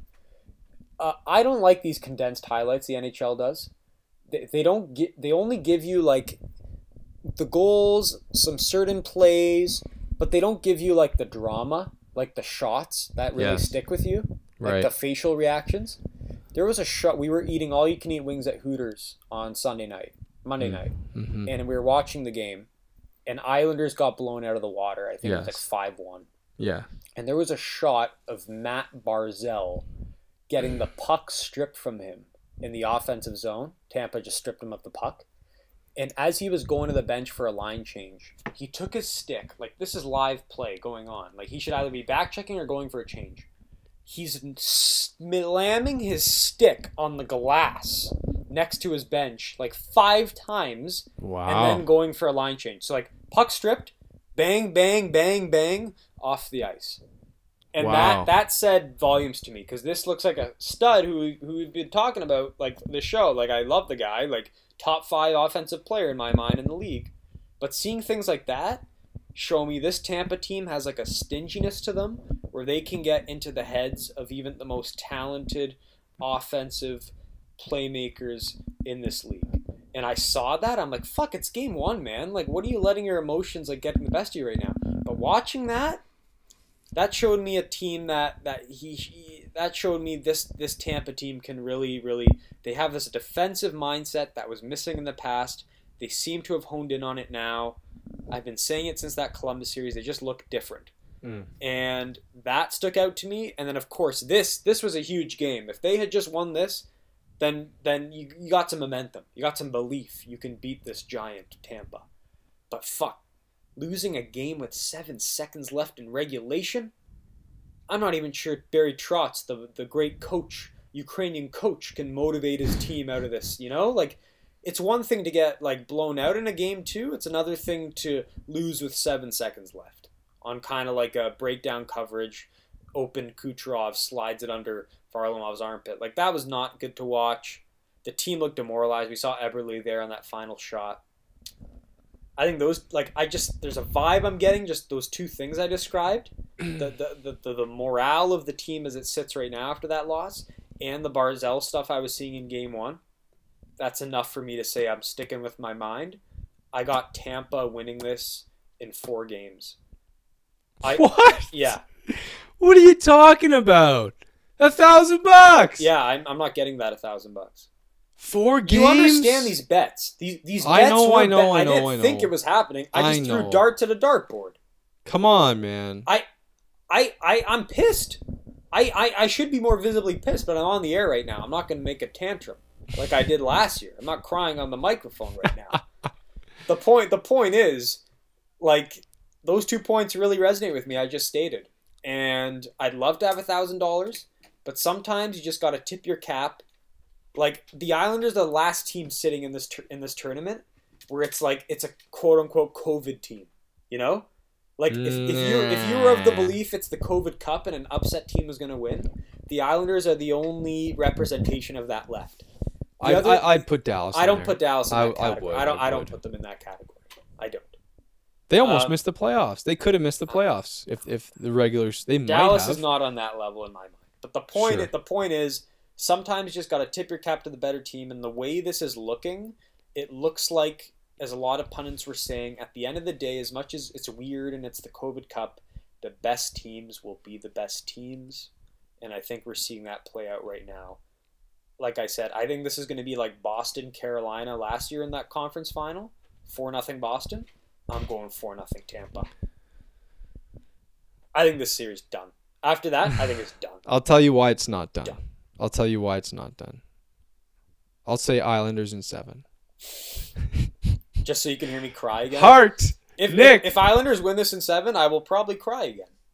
I will. I, yeah, and you'll have to like. I'm picking you'll have to thank me because I'm putting I'm putting myself on the line for your money, for your wallet. So now I deserve a jersey out of this. That's how I see it. That's how I see it. Let me explain myself. As Pierre would be keen to mention, travel is a factor. Sure. Tampa Bay had won a week ago, maybe more, yeah. against against Boston. Boston. They've been okay. Do not get me like I got to make this absolutely clear. You have set up a home at this hotel. Mm-hmm. Tampa Bay has moved from their home and they've laid roots in this new home for a yeah. week. And they're no, they're, yes, they were only there one night longer than the Islanders. How's that possible? They've, they stayed they've in been... Toronto the whole time. Really? The whole time off, they were in Toronto. Bullshit. They only got at, into Edmonton a night before the Islanders. Okay, okay. Set so that th- back a little bit. That aside, they have been game planning, rest. scheming, rest. Yeah. resting, game planning, yep. all this stuff, and they the one day extra really helps. Yeah. Sure. And and, and the Islanders have been in a dogfight that they didn't expect themselves to be into against Philly. Like, I, I'm sure they took a bit of gas off of Philly to maybe think about the next series, and then they got into a game seven, this and that. Yeah. I I see game one as a total crapshoot. I, I see that as a throwaway for the Islanders because Tampa Bay is uber ready. Uh, they're, they're, they've been having their sights set on this team. They probably predicted Islanders would win. They prepare for both regardless. Uh, so I, I threw that away. Doesn't matter. It's a blowout. Islanders don't get blown out. There's got to be a reason for it. Um, and then this game, what happened? It, it's it's kind of a stupid play that leads to a goal with, with seconds left. If this went into overtime, but it's they, a coin toss. They, they should have scored on that five on three. They should have scored on the five on three. Sure, but Tampa might have had a five on three in the first. We, we don't, don't know. know. We don't know. We, we don't just, know. We just watched the third. But yeah. yeah, so I, I'm I'm looking at this as a one nothing series for, for Tampa Bay, even though they're even though they're up two nothing. I think uh, I think I've seen enough from the Islanders to know they have some fight left. They'll turn this into a, a series, and then, and then it's just heart. and coaching. I, I know. I know Tampa Bay is the better team. I know they're the better team. And uh, and I just have to I have to continue to stick to the to the guts. Vegas lacks heart. Or sorry, Tampa lacks heart. I don't even know if I can say that confidently. Okay. But I'm just going with what I feel. Yeah. You know? Like I, I love the balanced depth of the Islanders, and, and the I, I don't love the system, but I do love the coach and what he's able to how he's able to influence the game. Squeeze all the life out of his team. Squeeze all the juice out of the life. Yeah. Yeah. And I just, it, it's more personal, but I, I don't like what Cooper did to Drouin. So I'm hoping that karma and swings those reactions by. Reactions are so childish. And they're childish. Exa- that has it's got to two, be something. Game two of a series, and he's like, there's got to be something to that. Like, I'm telling you, if I'm Trotz, I'm replaying this fucking clown of a coach. Lot farthest yeah. thing from professional. This guy's giving a triple fister. It's just so, it's childish. It's unprofessional. You're not, like, my old, my old mentor, my old coach, Jimmy T, he always used to say, uh, even keel, win, um, quiet success was his motto. You want to, you want to have success and you want to be quiet about it. Look like you've been there. Yeah. This guy looks like a fucking clown, yeah. a fake lawyer. And uh, I hope he goes down for it. This guy clearly did not take a legal ethics course. No, God, no. No way. He's a child. No way he read that textbook I had in the car. No way. Like, he is just a trashy fuck. A joke. And I mean, put put him and Trotz in a room, and who and who's blinking first? Like, this is not even close. Yeah. Um, but the talent, like the yeah. star power, is there on Tampa, and they've they seem to have some good mojo going. But I'm gonna go Islanders. I think they can do it. All right. Quick uh, Vegas and um, Stars. I, I think it would have been way more fun if it was Vegas, Colorado. Oh. I think that's what we both wanted. My team versus your team. Yeah. We didn't get yeah. it. We did yeah. not get it. But my bet remains two hundred fifty dollars on the Dallas Stars. Um, so I got two teams in the running. And yeah, Dallas, they, they played a quintessential defensive, defensive game. One, one, nothing in the first game. Uh, shitty game. Yeah, shitty game. I heard it was the worst game of the whole playoff. I just watched the condensed game for that one. Um, and then the following game, Vegas finally comes out. They have more life. They outscored the Dallas Stars three nothing in the second period and, and go on to win the game three nothing. So, hey, another one for me. Heart and mind, gotta go with both. Vegas Golden Knights. For both, and, yeah. and, and, and, and, and, hey... It, to me, it's just the coach. I, I think the Dallas guy's a kook. It's not the coach. The Dallas guy's a kook. Pete yes. DeBoer is going to press the right buttons, even if they go down. Maybe they lose tomorrow. Maybe they're down one, two, one. But I think, okay, coaching aside, because I know you scoff at that, I just think I have more faith in the offensive upside of Vegas more. Like, the the, the offensive stars on Vegas, I could see... not being in a, in a slump. Whereas I could yeah. see Dallas getting into a slump very quickly. I like, didn't even notice those fuckers in the Colorado yeah. game. Like you don't really Serious. No, no. And, and and and for me, the Vegas guys, like if one line's not going, like if Stone's on that's not going, then maybe Marchie and and, and, and and Carlson and Riley Smith will. Or if that line's not going, well then Stone and Pacioretty will be going. And oh, and if, and if they and if they shut up, then Tuck will go on the third line, you know? And and then, mm. hey, if they're not going, then you'll get some something out of Shea Theodore on the back end, who, mm. who I'd say is probably number two in that Conn Smythe conversation behind Braden Point. You um, think he's ahead of Heiskanen? Yes, sir. Good. He's got, like, Theodore's got, like, sixteen, seventeen points. Heiskanen's got more. I don't know. I know that. I, don't know. I know that. But the point yeah. is, yeah, I mean, Theodore, he scored the game winner in that Vancouver game, the power play goal over the shoulder of Demko. He broke Demko's playoff streak. Pull up the, the playoff performers right now. I'm curious. Theodore's, yeah. Theodore's got to be up there. I mean, like total points, you mean? Yeah. Okay. Every guy in the playoffs. McKinnon's first, I think, yeah. still, amazingly, but he'll be passed soon, you'd expect. Um... I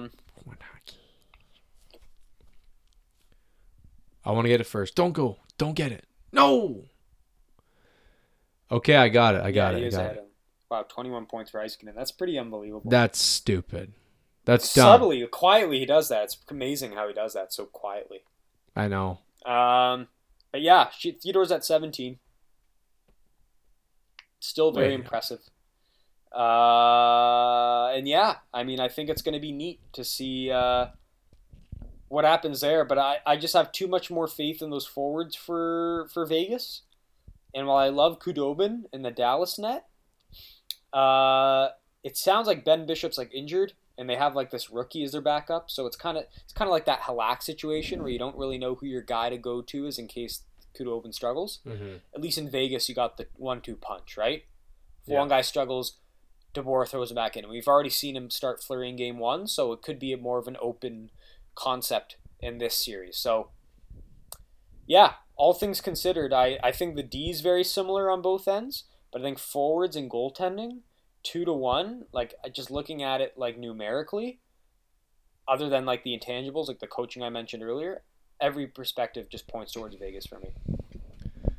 Yeah, I'll make it short. Uh, Vegas in five. No, no, no, six. I'll say Vegas in six because, again, like I said, you're going to find the frustrating element of Dallas being able to like disappear for the game and get garbage shit goals. I'm, I guarantee you it'll happen. Yeah. You know what? Vegas in seven, just because this is how this crap is going to go. It, it's very frustrating, but that being said, Khudobin goes down, you're fucked. Leonard goes down, you're okay. So, interesting storyline there, but I'm not going to read too much into this. I think Vegas has got all signs pointing to them. And uh, Dallas is, they've got maybe not, not too much left in the tank, but they've got a lot of veterans and a lot of guys who are looking at, you know, is this my best shot? So that's a huge factor for them. But hey, Mark Stone, he needs a cup, man. He needs yeah, a cup. He needs it. He needs it. He and deserves he wants it. it. You can tell he wants it. So big time. It's going to, yeah, I, I, I'll probably go six just because, like, I don't know, I guess I guess you know Dallas a little more given you just tune into that full series and you seem to have faith in these fluky goals more than I do. Yes, they so, will get them. I okay. promise you. I okay. promise you. I wouldn't be surprised if it goes seven, but I'll, I'll just go six. So I'll, I'll go Vegas in six. You'll go Vegas in seven. And then in the East, I guess I got Tampa in four. You've got Islanders in seven. Have some faith, yeah, man. Yeah. God, I don't know. To this me, is bad. To me, it reeks of that Boston-Carolina series last year. You're you're it's turning your back. Team. I never picked the Islanders, but you know you I like was just them lucky more. Lucky enough to put money on them. You like them more. I like them a lot. You want them to win. I want them to win. So you can't go four against them. That's bad I form. See that, I see these shots, the Barzell smacking the wall, and I'm like, I can't. He he smacked the wall in game one. Yeah, and then he had a great game two. He had a lo- fantastic game. Seconds that was like a dagger to the heart. I know, but like it, it's not affecting his game. Clearly, he looked great. Like I said, I stand by what I said. Okay. I think Tampa wins the next one, and at that point, the, the series is over. So it's never over with Trotz. Yeah, we'll see. I hope you're right. I have all the belief. In one that. game at a time. One game at a time. That's got to be what he's telling his team. So, with that said, those are our predictions. Uh, I believe last round. Uh, I, I, I was two and two. You were one and three, because you you had uh you had Colorado winning. You got that wrong. You had. Vancouver I had Vancouver winning. winning you got that wrong, and then you had Boston. You, you had Boston winning, right? Yes. So one and three. I went two and two. So yeah. And then you were seven and one in the first round. I was five and three. Right. So I've caught up one to you. So you're still up on me by one prediction. Okay. And of course, we're disagreeing on one of these. So yeah, if I get two, if I get both these right, then we'll be tied. Big tie. If you get both, the, if you get both them right, then you'll be the victor of our little thing here. And then Joe, Joe's Joe's in his own doing his own thing. So we don't know Joe. Yeah, anymore. We don't know what Joe's up to. Yeah, we'll update you all on how the bracket goes. And uh, now yeah, for the big meat it. of the show. The big meat. We got ten minutes left. We we we put this time aside for the long. Awaited. I promised you guys a month ago this is happening. He borrowed my PlayStation just to play, finish this The whole game. system. The Last of Us Part two spoiler cast. Oh! Spoilers ahead. Spoilers, so turn off if you have not played the game. I don't I don't want people on Twitter yelling at Kyle going, I just tuned in to listen to you guys talk hockey and you spoiled The Last of Us for me. I don't want those people doing that. I cannot so, imagine so that. So Dante Del Fico, shut your ears right now. Turn away. Put this away. Throw your phone in the garbage. You are not listening the next ten minutes. So The Last uh, of Us Part the Two. The Last of Us Part Two. Spoiler cast. I prefaced this game to Kyle when I beat it, saying it was my. I, I called it the best game of the life cycle of the PlayStation four. I was infatuated by it. I needed time to sleep on it. Uh, I had never played a game that was so satisfying from both a story and a gameplay perspective. And it, it knocked everything. It consistently knocked everything. I, I told him, hey, games like Metal Gear get the gameplay right. Oh, well, games like Witcher get the story right and the and the R P G elements. Well, this game does it both. The the gameplay, the the presentation, the story, it's all it's it's all it's all perfect. And and, and, and I called it as, as, as, as close as I could get to a perfect game as possible. So without further ado, Kyle's thoughts on The Last of Us Part Two. Well, Nick, I gotta, I gotta be honest. This game is right up there with one of the most disappointing games oh! I have ever played in my entire life. Especially after you at the tennis court called it what you just did. You said on the story front, it wins ten out of ten. On the fun factor, it wins. Oh boy, I've got lots of notes here. Lots of notes. And you know what? I'll, I'll preface it with this. You said that you want you want to keep like a, a little journal yeah. to, to track your thoughts. And, yep. I, and I thought that was a great idea. Yep. Because when you came over, we played that first bit. We yep. got through that first yeah. bit. And I was like, you know what? As soon as I finish that, I'm going to start doing the journal. Obviously, after I play, I replayed that, I was I was not super yeah, into writing vibe, my shit yeah. down because we've already seen it. And then I kept playing and I was like, all right, well, yeah, just... And then I realized something. Let me just get into my review. Oh, man, Nick. I'm disappointed, my friend. I am dis- I'm so upset. I am so upset. So I have a full breakdown, characters, gameplay, and story. What do you want me to start with? Whatever makes most sense. Uh, let's start with the Where, gameplay. Wait, wait. So gameplay, story, and characters? Yes. Okay, go ahead. So for for the record, story-wise, I gave it a seven. Okay. And and fun factor, I gave it a six. Oh, so fun's the fourth thing? No, no, that was just your your because that was your criteria from the beginning. I I don't think I remember using the word fun. Well, okay, f- well, I think gameplay, I, I think gameplay. I just said gameplay. Gameplay, gameplay. I get, story. I give gameplay a six. Okay. Okay. So story a well, seven, gameplay a six? Yes. Okay. So right off the bat, yeah. it has to be said, this is a primarily a shooter slash sneaking stealth game. The shooting mechani- mechanics are it's an adventure game. No, sure, it's sure. It's an adventure game. Sure. Uncharted. The shooting mechanics are fucking clunky. They are clunky at best. Um, to be honest, I think the gameplay is the worst part of the game. After seven or eight hours, it got un incomprehensibly repetitive. Okay. That was the main word I had in my head. Okay. Uh, Naughty Dog has not grown whatsoever. We, we've been we've been having this kind of gameplay since Uncharted one. That that's how I see things. Sneaking or well, maybe not so much the stealth, but um, I'll be honest, it, it's much more refined than it was in Last of Us Part One. Um, but they haven't really kind of push things forward in any way. Like if you liked what you had in Last of Us Part One, it's pretty much copy paste with some refinements, going prone, whatever, little things. Um, you know, enter a new area, crouch, sneak, stab guys, choke them out, sneak, shoot, shoot, you know, kill some zombies. Um, I'm disappointed specifically with the lack of intriguing puzzles. Mm. I thought, That's what I loved about Uncharted, because it broke up that monotonous, how can there be so many fucking enemies in this area where I thought we were in a, a, a secluded zone. But every so often you'd have this, okay, well, there's this, you know, impassable puzzle you have to find out. You have to riddle out mm-hmm. to kind of break up the gameplay. Yeah. Even the first game had a, a bit more of that. This one, literally every new area, I know there's going to be guys. I know there's going to be a clicker here. And then after here, there's going to be some guys to shoot down. It, it got s- just shockingly repetitive. Um, The level designs were, were gorgeous, were just amazingly thought out. They were much larger than than the first game. A huge, huge flaw that that you kind of saved for me.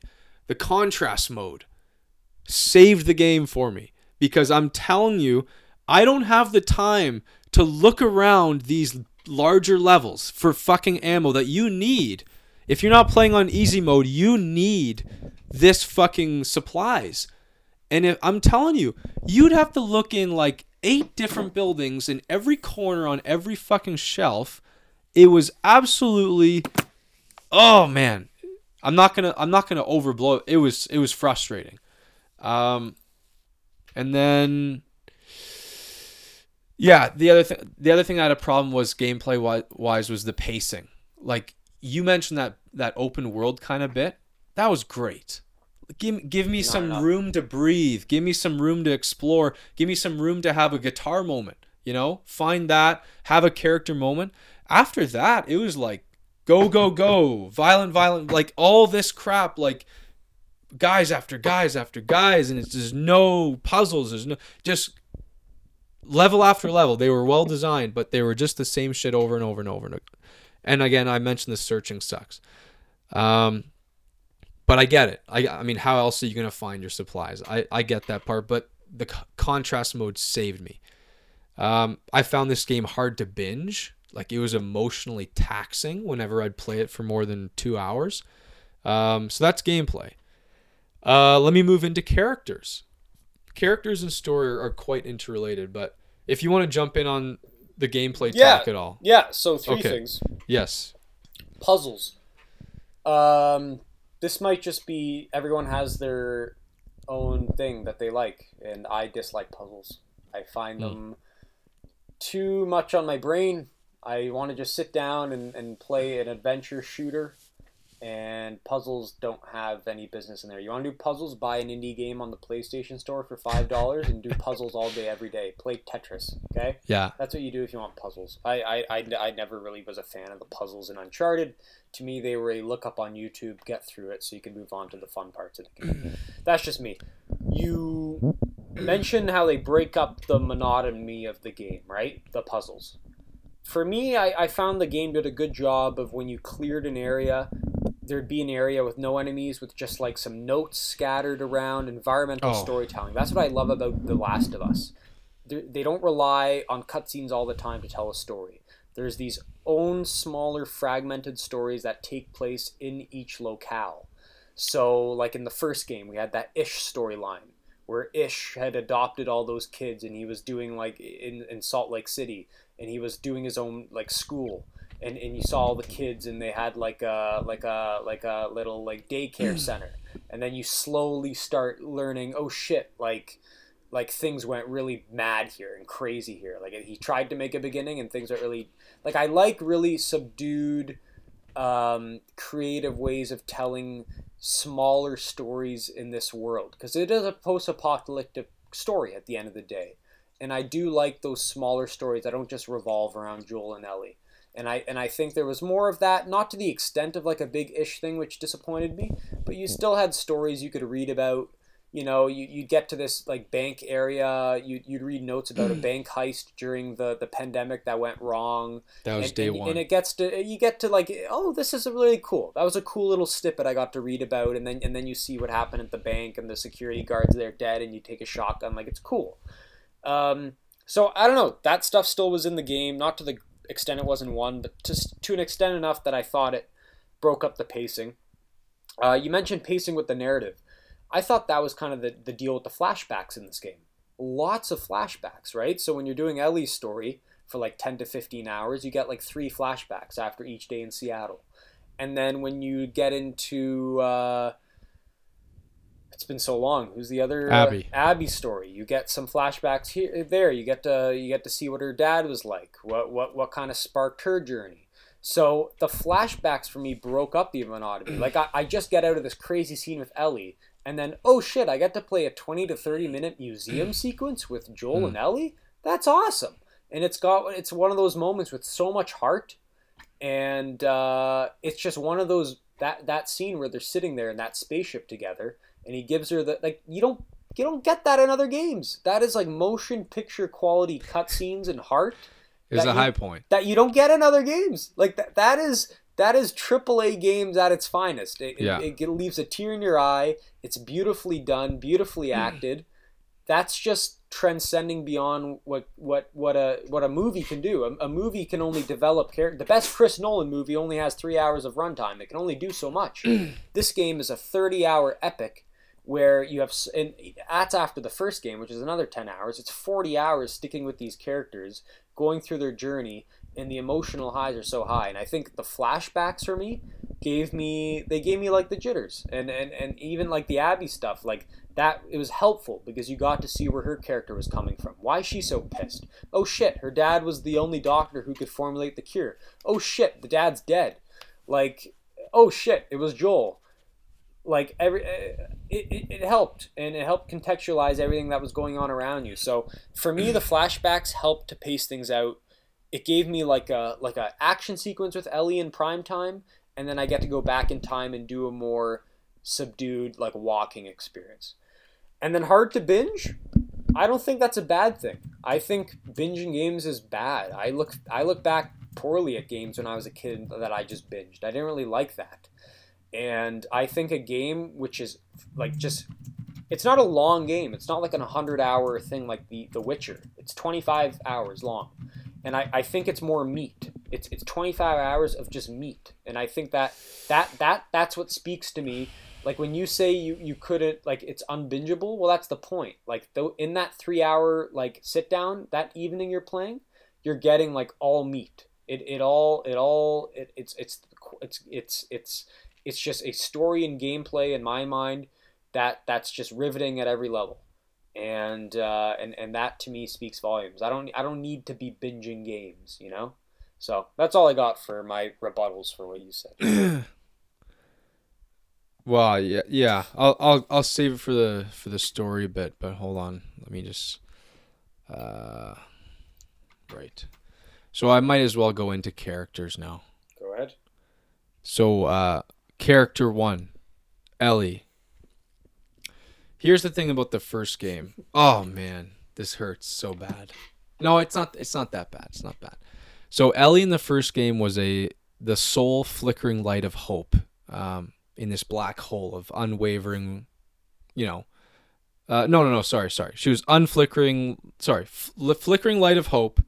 This like in a dark world, she's this light that exists that is hope, you know. Mm-hmm. Um, in game two, we have a black hole of unwavering rage that never seems to cease.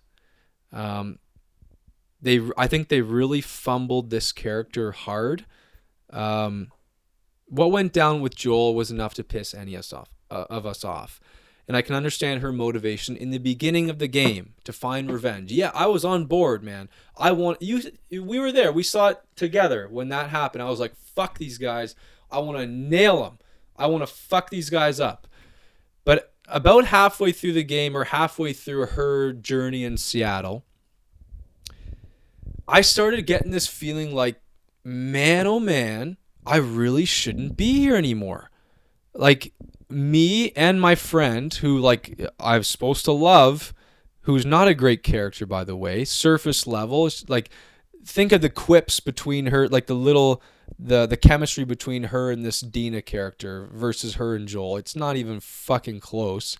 Um, She's willing to commit unbelievable carnage, kill a bunch of people. You've slaughtered most of Abby's friends. Um, and, and then, like, I, I have a hard time believing she could do all this and still consider that, oh, I still need to, I still need to get back at this girl. Like, oh, this isn't enough. I have a pregnant friend here who's my lover, and I'm still not willing to go home. Like, as soon as you knew she was pregnant, you should have been gone. Like, that's my head. Like, I... There's no way, and, and for what? For revenge, but you're not getting anything from that. You're you're risking life and limb. You're not getting anybody back. You're just getting a petty revenge. So killing after killing, hell-bent on revenge. Um, I don't. I I, I would. I don't even need to go into this ending. That was crazy. When when Tommy shows up and he's waltzing in the door like, I found her. We need to go after her. And I'm like, come on, man. Like, what a ridiculous statement. Uh, you've got everything you need. Yeah, you have P T S D, but who doesn't in this world? Everybody does. Um, the fact that she made the decision to leave all that and go was mind-blowing, not only to me, but I had Del watch every single cutscene from the from the moment Abby took over the story. I said, Del, before I play the rest of this game, I want you to experience this with me. We're going to go on YouTube, every single cutscene. And we looked at each other when the fucking, again, when when Ellie decided to leave, and we were like, I don't know, man. This, I don't buy this. I don't buy it. I just don't buy it. She's she's killed all her friends. She's lived her, she has her dream. She penciled out the dream. She's got the dream. She decides to leave. That's crazy but to she, me. She still had those, the, the P T S D. She still had those thoughts that weren't leaving her mind. I know. She was unsta- unhinged. But Nick, remember when, when she was going to kill Abby and then she remembered Joel and she thought forgiveness? Why couldn't she figure it out then? Why did it take her all the way to the end to figure it out? Everyone's got P T S D. You're living in a zombie apocalypse. Like, get over it. Dina's got P T S D probably as well, because she's almost gotten stabbed in the face. Like, I don't believe for a second that not every single character doesn't have those flashbacks. I don't I don't know what was just, going I, on to there. Me, she looked like a troubled character. But he, need, he needed closure. If this and, is a, and, and this and, is a year later, you've digested this. Your friends have gone down. Well, that's that's an assumption. You don't know if you've digested it. It ah. didn't look like she digested it with all those flashbacks she was having. My problem is she. He, here's the main problem. She did not grow. She she did not succeed in what she wanted to achieve, nope. and she, and she pretty, got what she deserved. Sad ending. Yeah. By by, literally, Nick. Everyone leaves her. Not everyone had this response, but by the end of the game, I had zero sympathy for Ellie whatsoever. Like, I, as soon as she walked out the door and left Dina, I was like, "Die for all I care." Mm. Like, that's hard, man. For the main character, I I couldn't care less. Let me switch over to Tommy for a second.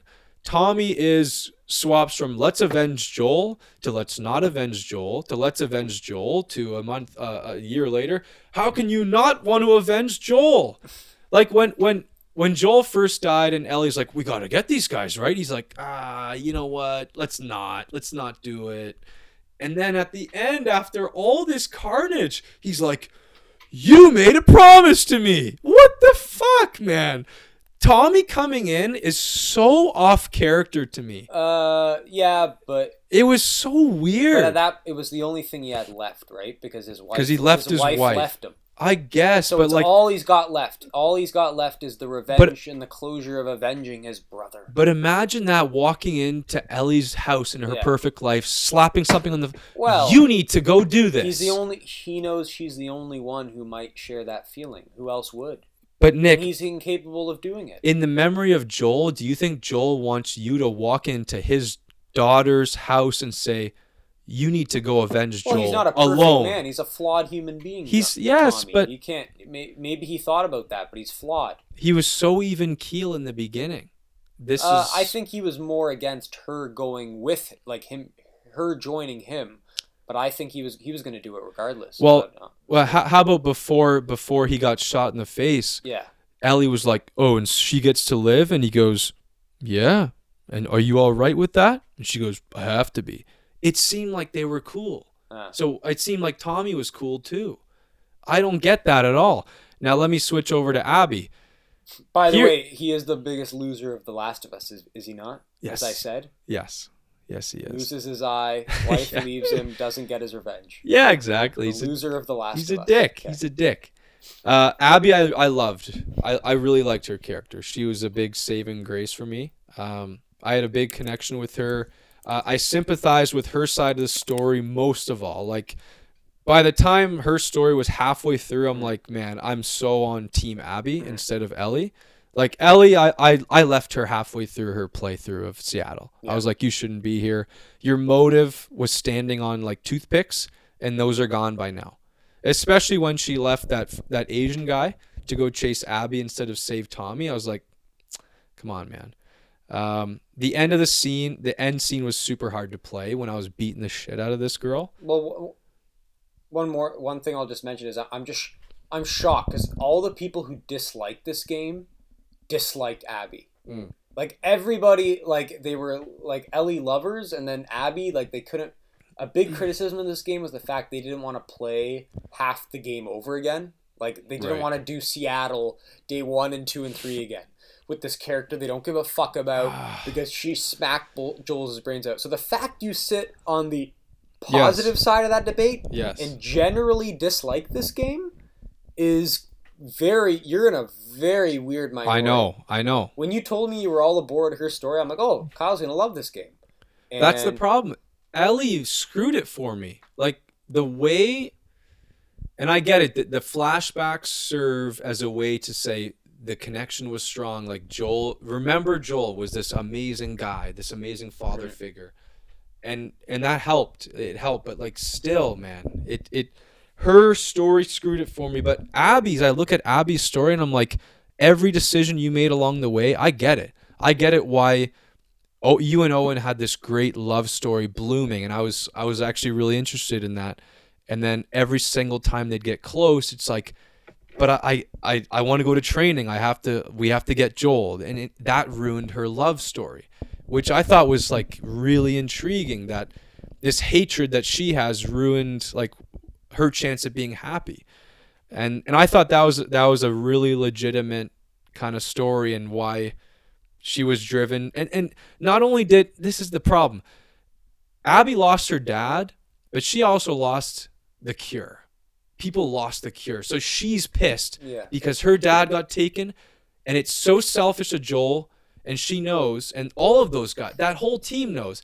Joel not only stole this great guy that they liked, but he stole the whole fucking cure. So yeah, I get Abby's side of the story. I'd beat the fucking guy sure. over the head. Sure. I've lost thousands of friends. My team, my that's everybody. Why, that's why the game's brilliant, because you should be, you should buy into one person's intention and the other person's intention. But to but me, I don't it sounds have both. Like you didn't buy into I Ellie's, don't have both. Yeah, which that's is shocking, because any Last of Us one loyalist would be furious when this random girl comes and smashes Joel's brains out, because he's such yeah. a beloved character.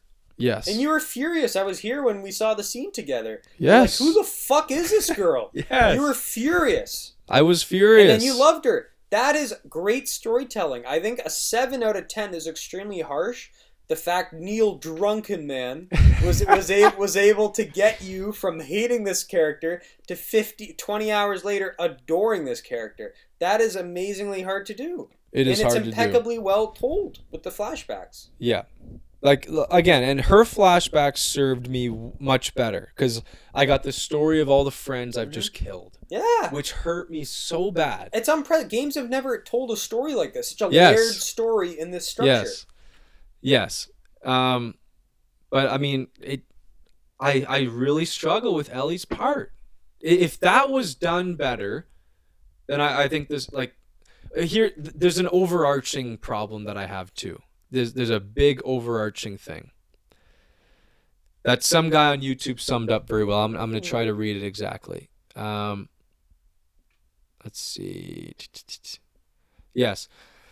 So this revenge plot, this kind of back and forth, I get revenge on you because you did this to me and all this stuff. You know how it goes.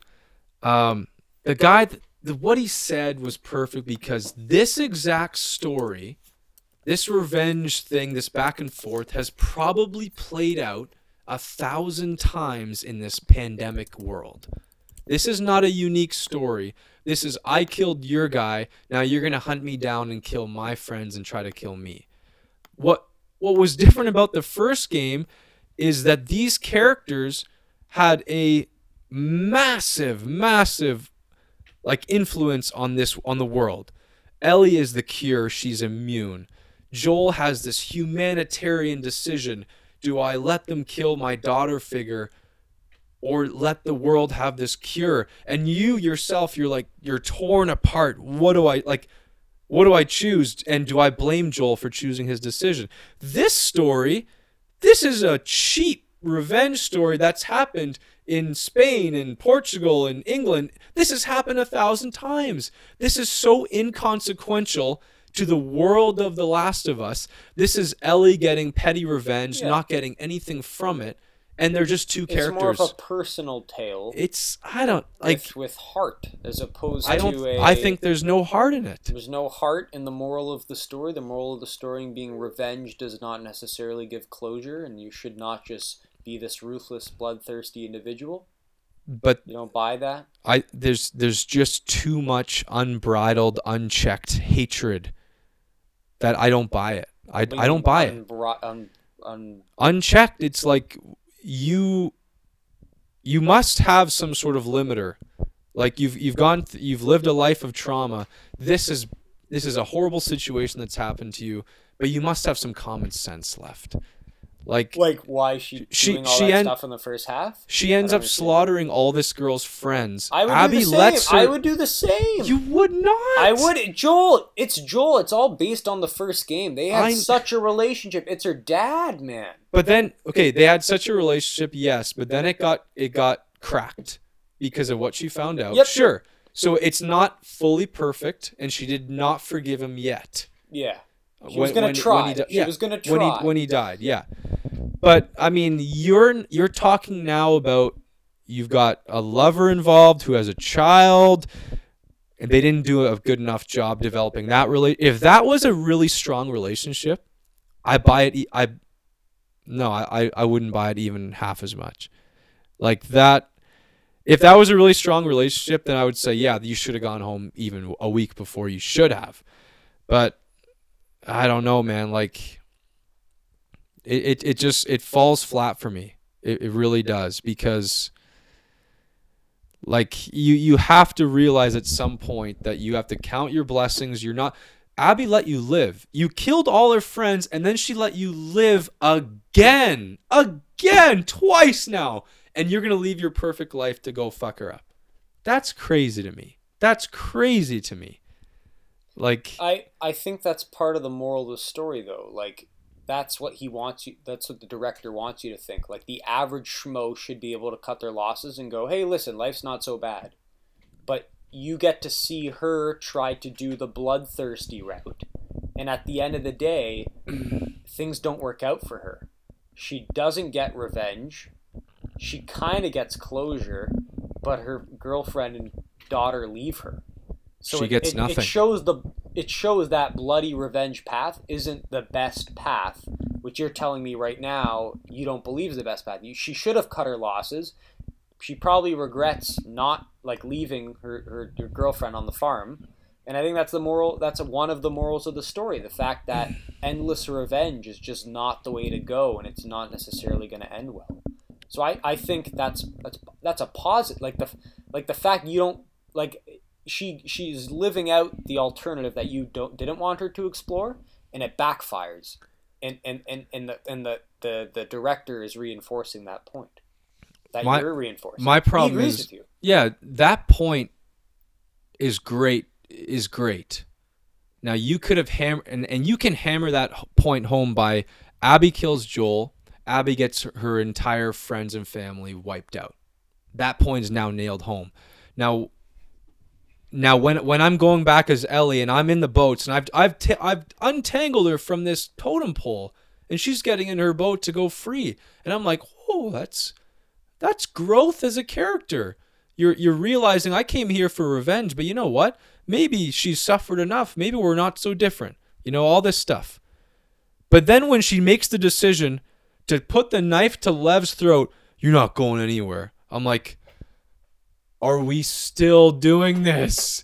Like, this is crazy. Like, she didn't grow, man. After all this, after all this time, pain, suffering, killing, un- like uncharacteristic slaughtering of that fucking the black well, woman. By eventually, she, she doesn't get it, man. Lets her go. She gets it at the very last. So what's the difference between second? Very last second? Like, what is that a game change? Is that a deal breaker for you? It is. It is. Had she just had that realization five minutes earlier, that's a deal breaker for you? Yes. Okay. Yes. I like I I I was expecting an ending that would end my suffering. Yeah. But if you just keep hammering with negative after negative Fuck, it after negative. It could have been negative, worse if she killed her.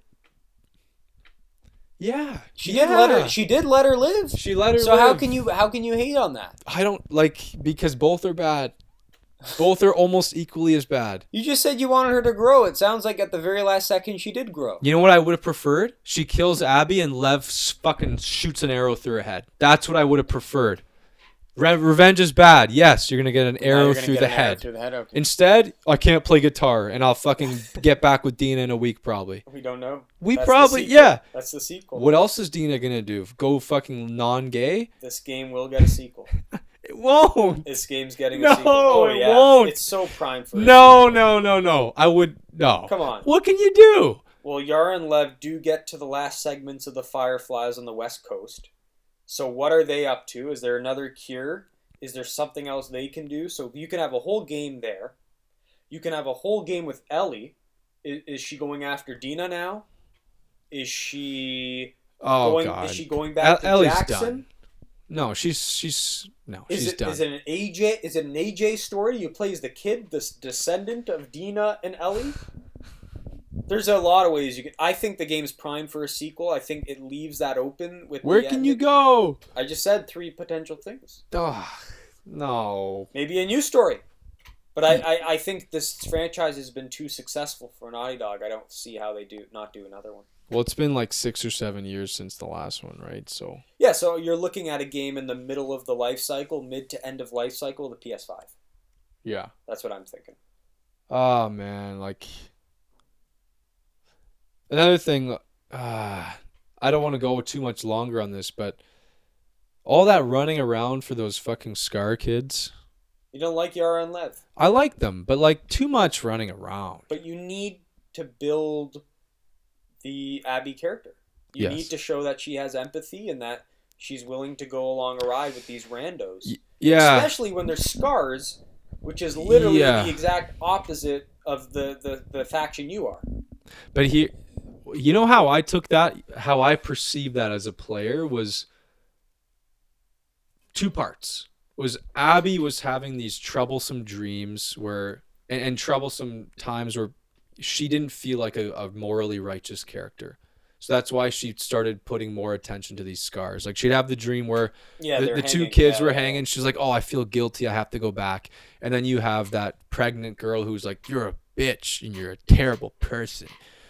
That was one side of it, and I that's more of the obvious side. But the other side was Owen was always the guy who had a lot of sympathy for Scars. The turncoat. The yeah.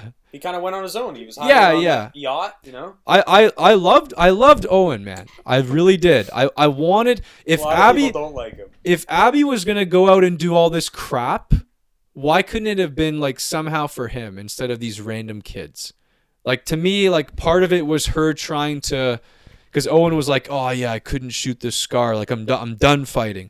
Part of it was was her trying to say, you know what? Yeah, I, I don't want to do this anymore either. I'm yeah. with you. I'm with you on this one. Yeah.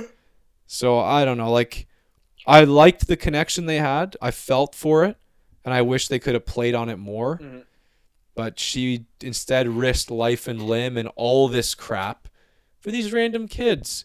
And fuck the Lev guy. Fucking fucks off to go get his mom and screws the whole project up. Kills his sister in the process, and uh, and probably kills fucking Owen and the pregnant girl. And now. again, and again, lots of uh, criticism online about more forced uh, social messaging. You know, like, let's make a trans yeah. character, too. I didn't so, even so know. We got, yeah, we got a lesbian, and now we're going to do a trans character. Nick. Because, well, I, I didn't re- like. I didn't realize. Well, Del Del told yeah. me. She's like, yeah. oh, so he's a trans. Yeah, I'm like, yeah. what? Well, when they explain that comment where they, they give you roles in that society, and they, they chose him to be a woman. Or not a woman, but like a like a homebody. Yeah. Kind of deal. I didn't even clue in. I didn't even clue in either, but then when I looked at, when someone yeah. mentioned on the internet, I looked at it in retrospect, I'm like, oh yeah, I guess that's what they were implying. Because they don't want right. to make it too um, yeah. forced, you know? Mm-hmm. To beat you over the head with it. So they kind of subtly say that. Yeah. And that's, so So it's like, okay, so you can just see them going like, all right, let's get a trans character, get some lesbians. And a giant, jacked woman. Yeah. So, I don't know. An impossibly strong ox of a woman. Yeah. So, but I, I don't have any criticisms on that no. front. It's just... I, I will say this. My problem the the Dina thing didn't. I didn't feel a very strong connection. I don't think there. she she wasn't one of the better side characters. Like I no, yeah. Like the Jessies and the Owens were better side characters. You had, you had comedic relief from people like Manny. Like th- those characters spoke more to me than yeah. uh, than a Dina. Yeah. She was more just a plot element, something Ellie yeah. has to, you know, contrast the revenge story. Right, you got the revenge on one side. Yeah. Your girlfriend on the other side. Where do you stand on that? You know, yeah. weighing other, they're outweighing each other, both polar opposites. I, I thought maybe it would be interesting if, if Dina had more of a, a voice on the other shoulder, so to speak, like revenge on one shoulder, and Dina's over here, like, you know, maybe well, we should. Well, it was a little late, right? though. No, no, no. I mean, like while they were in Seattle, mm-hmm. like maybe it's oh. time to go. Mm-hmm. Like what she should have piped up a bit more, I thought. Yeah. You know. Yeah, but I mean, that, just... I feel like, well, Jesse was kind of implying that, right? Jesse was almost her voice. Yeah. Like, right. by D- Seattle Day two, he was like, hey, like, maybe we ought to just cut our losses. Like, if you don't find him today, like, we should head back tomorrow. And she'd sneak yeah. out on her own at night, and you have to do those solo missions with her, right? Yeah. So I guess she was going through labor, so he's he was kind of her messenger at that point. I think that's the purpose he served mm. until he got schmacked in the head. Oh, God. So... yeah, I mean, I got a, just a couple things to shut out if you're done shitting on this game. um, I, it was so disappointing. What, what, did you, what did you think of the? Ah. What did you think of the Sarah fights? I thought this was a very cool enemy design. The, the, all the whistling, the, yeah. the poisonous arrows, the island you get to visit, the notes scattered around. Uh, like I, I, I, I liked this kind of cult. Thing. They were very cool. be- yeah they were very believable. Like I could see that kind of faction growing in, in a world like this. uh I like them a lot. yeah like yeah I didn't have any problem with with the groups and the and the politics that were going on between the the wolves and the and the mm. Scars and that kind of thing. That was really well played out, and I, I like the war between yeah. them and uh and how Ellie's caught in the middle of it. yeah yeah like that that was really neat. And you're that slowly was really learning neat. More about them. The only, yeah. the only flaw I'd say, and maybe this will be D L C or the next game, is you don't really find out about their leader. Remember, you keep finding that the woman, lady, the woman, the yeah. statues, the paintings. Yeah. In, in film, we call that a MacGuffin. It's something that is constantly named, something that like they're clearly drawing your attention to, but at yeah. the end of the day, it ends up just being meaningless. Right. Like it, there's no payout. It's a MacGuffin. So she was kind of the MacGuffin of the story. So. I don't know. Maybe they explore that in a later D L C or a later game, but right. I, I, I just found that odd. I thought we were going to see her maybe on the island when you went there, you know? Yeah. She never popped up. Some sort of appearance. Never popped up. Right. Like you see yeah. Isaac die, but you never really see what happens with her. Part of me almost thinks that she started, like she had that act of like, you know, uh, I think what she did was like attack a wolf caravan or something. And then maybe she died. Like maybe she's already dead. And they just they just worship I, the yeah. idea. I'd love to get an answer from the uh, the drunken men about that, but we don't know. Yeah. Uh, and then the other thing, I don't know. You like again going back to pacing and stuff. Like I, I just love set pieces, and I think Naughty Dog just again kill like knocks the ball out of the ballpark with this. Like I told you, three missions I wanted to watch. I wanted the Seraphite mission in the forest. I wanted to see you fight through. Like that's awesome. That's such a Like, you're going prone in those high leaves, and you got the Seraphites whistling, and it's so intense. It's such a well-designed scene. Mm. Uh, that ends with, with Ellie, like, smacking the shit out of that chick in that red room where you're forced to, like, smack her. Oh, you know? I hated that, man. I hated that. That um, bothered me. It was intense. Yeah. And then you had that Sub-Zero mission where you got you got to fight that big alien in that in that in that area. I thought that was cool. The yeah. island sequence when you're escaping and, and it's all everything's ablaze and you got the Civil War going on and you're trying to you're, you're just this third party who wants to get the hell out of there with Lev while they're waging this war. Like the set or climbing the tower with Lev, you're, you're she's scared of heights. She doesn't know what the fuck she's doing. Mm. I thought the first three hours, pacing-wise, were awesome. Like, super intense, going from one character to the next. They were great. They do they do a good job with the set pieces. This is this is a this is Sony's best developer, at their at their highest level in my mind. Nick, I I think if if they were to like at the L A story aside, I did not see that coming. We get to go to California. The the L A story aside, if if like there was a lot of fat in this that I thought they could have trimmed.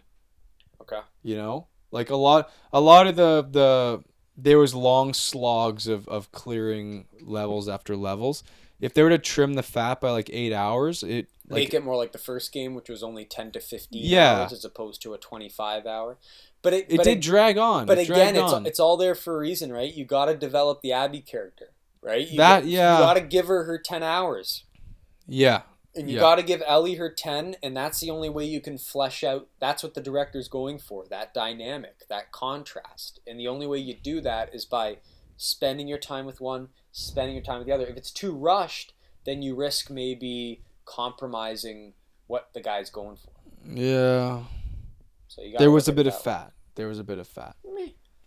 There was a bit. I don't know, and man. If you I and if you every, love, the, I enjoyed every second of it. If you love the gameplay, then you won't mind it. I yeah, and I think but, as as a guy who's into like his Metal Gear Solid five gameplay, my stealth and my taking up guys quietly and, and which what am I going to do here? Am I going to set a trap here? Am I going to use the bow? Am I going to go guns blazing with the flamethrower? Like I, I, I, I, I like I like the crafting mechanics. I always did in this game. I like when you go to a workbench. Sometimes a character will uh, enemy will surprise you. Like you're you're think you think oh. you're safe. There's that one scene where you think you're safe and the guy gets behind you. Like subtle little things like that. I'm just like, wow. I gotta tip my cap to the designer there. Like that yeah. was cool. Um, yeah. I don't know, the whole concept of a journal. The upgrades I thought were were were were fleshed out. I could see some people being like tired as fuck when they start playing as Abby and they see their whole upgrade tree and it's a whole new thing you have to now develop. Yeah. That being like, fuck, here we go again. Like lots of yeah. people complaining about that, but I don't know, man. Twenty, I'm paying ninety dollars for this game. twenty-five hours is fair for me. You know, it's not too long. It's not a Witcher one hundred hour. It's not a six hour Call of Duty campaign. I mm. I was fine with the with the length. We done? Yeah. So you got a six point five out, out of ten for The Last of Us Part two. Uh, bump it up so to a seven. You get a bump. You convinced so I, me I to go to a magic. seven. Okay, good. Yeah. I'm, I'm glad I did something here. Yeah. Um. Yeah. So there you have it. Uh. For for me, it's Sony's most. Uh. It's their it's their best first party exclusive they've released. I will be playing Ghosts of Tsushima in the next few months. So uh, hopefully you get a review on that. Uh, I heard good things about that, so we'll see where that stacks up. But I mean, I, I, I like I, I don't really see like a, I mean, yeah, like I, as far as per, first party exclusives, who what game would you say is better than The Last of Us two? I guess you like the first Last of Us more. I like that more. I, I like many of. Uh, I didn't play that. No, didn't I didn't play, play it all. Uh, I like many of the Uncharted's more. I'd yeah, say. Many of the Uncharted's. Um. Okay. Yeah, yeah, I'd have to. You liked, you liked obviously Red Dead more. Oh, way more. Stuck with you more. Way, way, like in you Red Dead, I, I in Red Dead I cried. Yeah. This game I did not. Okay. I like, did not. You liked The Witcher way, way more. Way more. Uh, in see, ah oh, man, like you have to add in a little bit of like comic relief. Like in Witcher, every so often you get you, something funny would happen. Yeah. You'd have it, yeah, yeah have a crack dark. a joke. This game's fucking dark. It's relentless. It's yeah. like emo, like re- emotionally draining, draining, man. That's why I said The Diary, right? I couldn't fucking play it for more than an hour without like getting depressed. I got so much the killing of, on killing and violence and yeah. sadness and this horrible killing things happening. Dogs. Yes, that was a big criticism online. Yeah, yeah, I didn't really see it. I didn't bother. I didn't mind.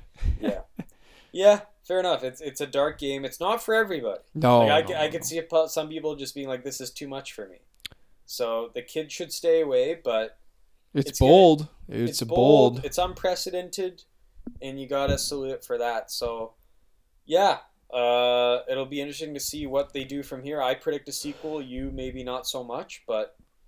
We'll see here moving forward what they what they do. So with that said, it's past midnight on our end here in the Markham studio. We hope you enjoyed a Rink Moose First, our video game review discussion of, of The Last of Us Part two. Mm.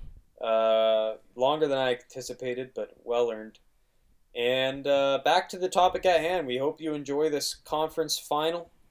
Uh, we we hope it's a long one. We hope the Islanders can can fight, give it a fight, and I get my one thousand dollars, but time will tell. So um, unless there's anything else to add, Kyle, I think uh, I've said my piece. Uh, draft talk is going to be coming back. Yeah, we'll in the see. near future. Yeah, we just got news that the lottery is taking, or sorry, the draft is taking place the same night as our first game for three on three. We don't know what we're gonna do yet. Yeah, maybe maybe we we walk like maybe ugh. tape it. And... Yeah, maybe you tape it. Just then you can't interact with the, the Twitter as you. I know you like to, uh, for, especially yeah, for draft stuff. Yeah, but you may have to tape it, stay off the internet, and then watch it. We right? could st- still technically do a semi-live reaction. How? Oh. Well, just film us li- like we were after watching live. Yeah, after the fact. But we don't post it live anyways. No, right? we post yeah, exactly. it the next so day it, or whatever. So it's doable. We just have to find a way of watching it repeated. Like we'd have to subscribe to Sportsnet now for like a day, pay the ten dollars yeah. to do it. Yeah, yeah, yeah. So it's doable. We'll see what the appetite is then. I myself am heading back to King- Kingston. So our I think our final uh pr- like I guess our final like play and turn like our tournament episode will be remote. And then uh, I'll be back for the draft for sure, as, as we'll have hockey then. So expect our next episode uh, for the start of the next round. It'll be remote, so bear with us. We'll need some time to get things going there. I have a new apartment in Kingston, so we'll see what the, the confines and the technical situation is there. Always some curveballs thrown my way. Um, but yeah, we uh, we hope you enjoyed the show, and uh, we hope you guys tune in for our remote episode in a, a couple of weeks from now. So. Enjoy the final round. It's been a greeting serving you yet again. And until next time, Rink Moose is signing off.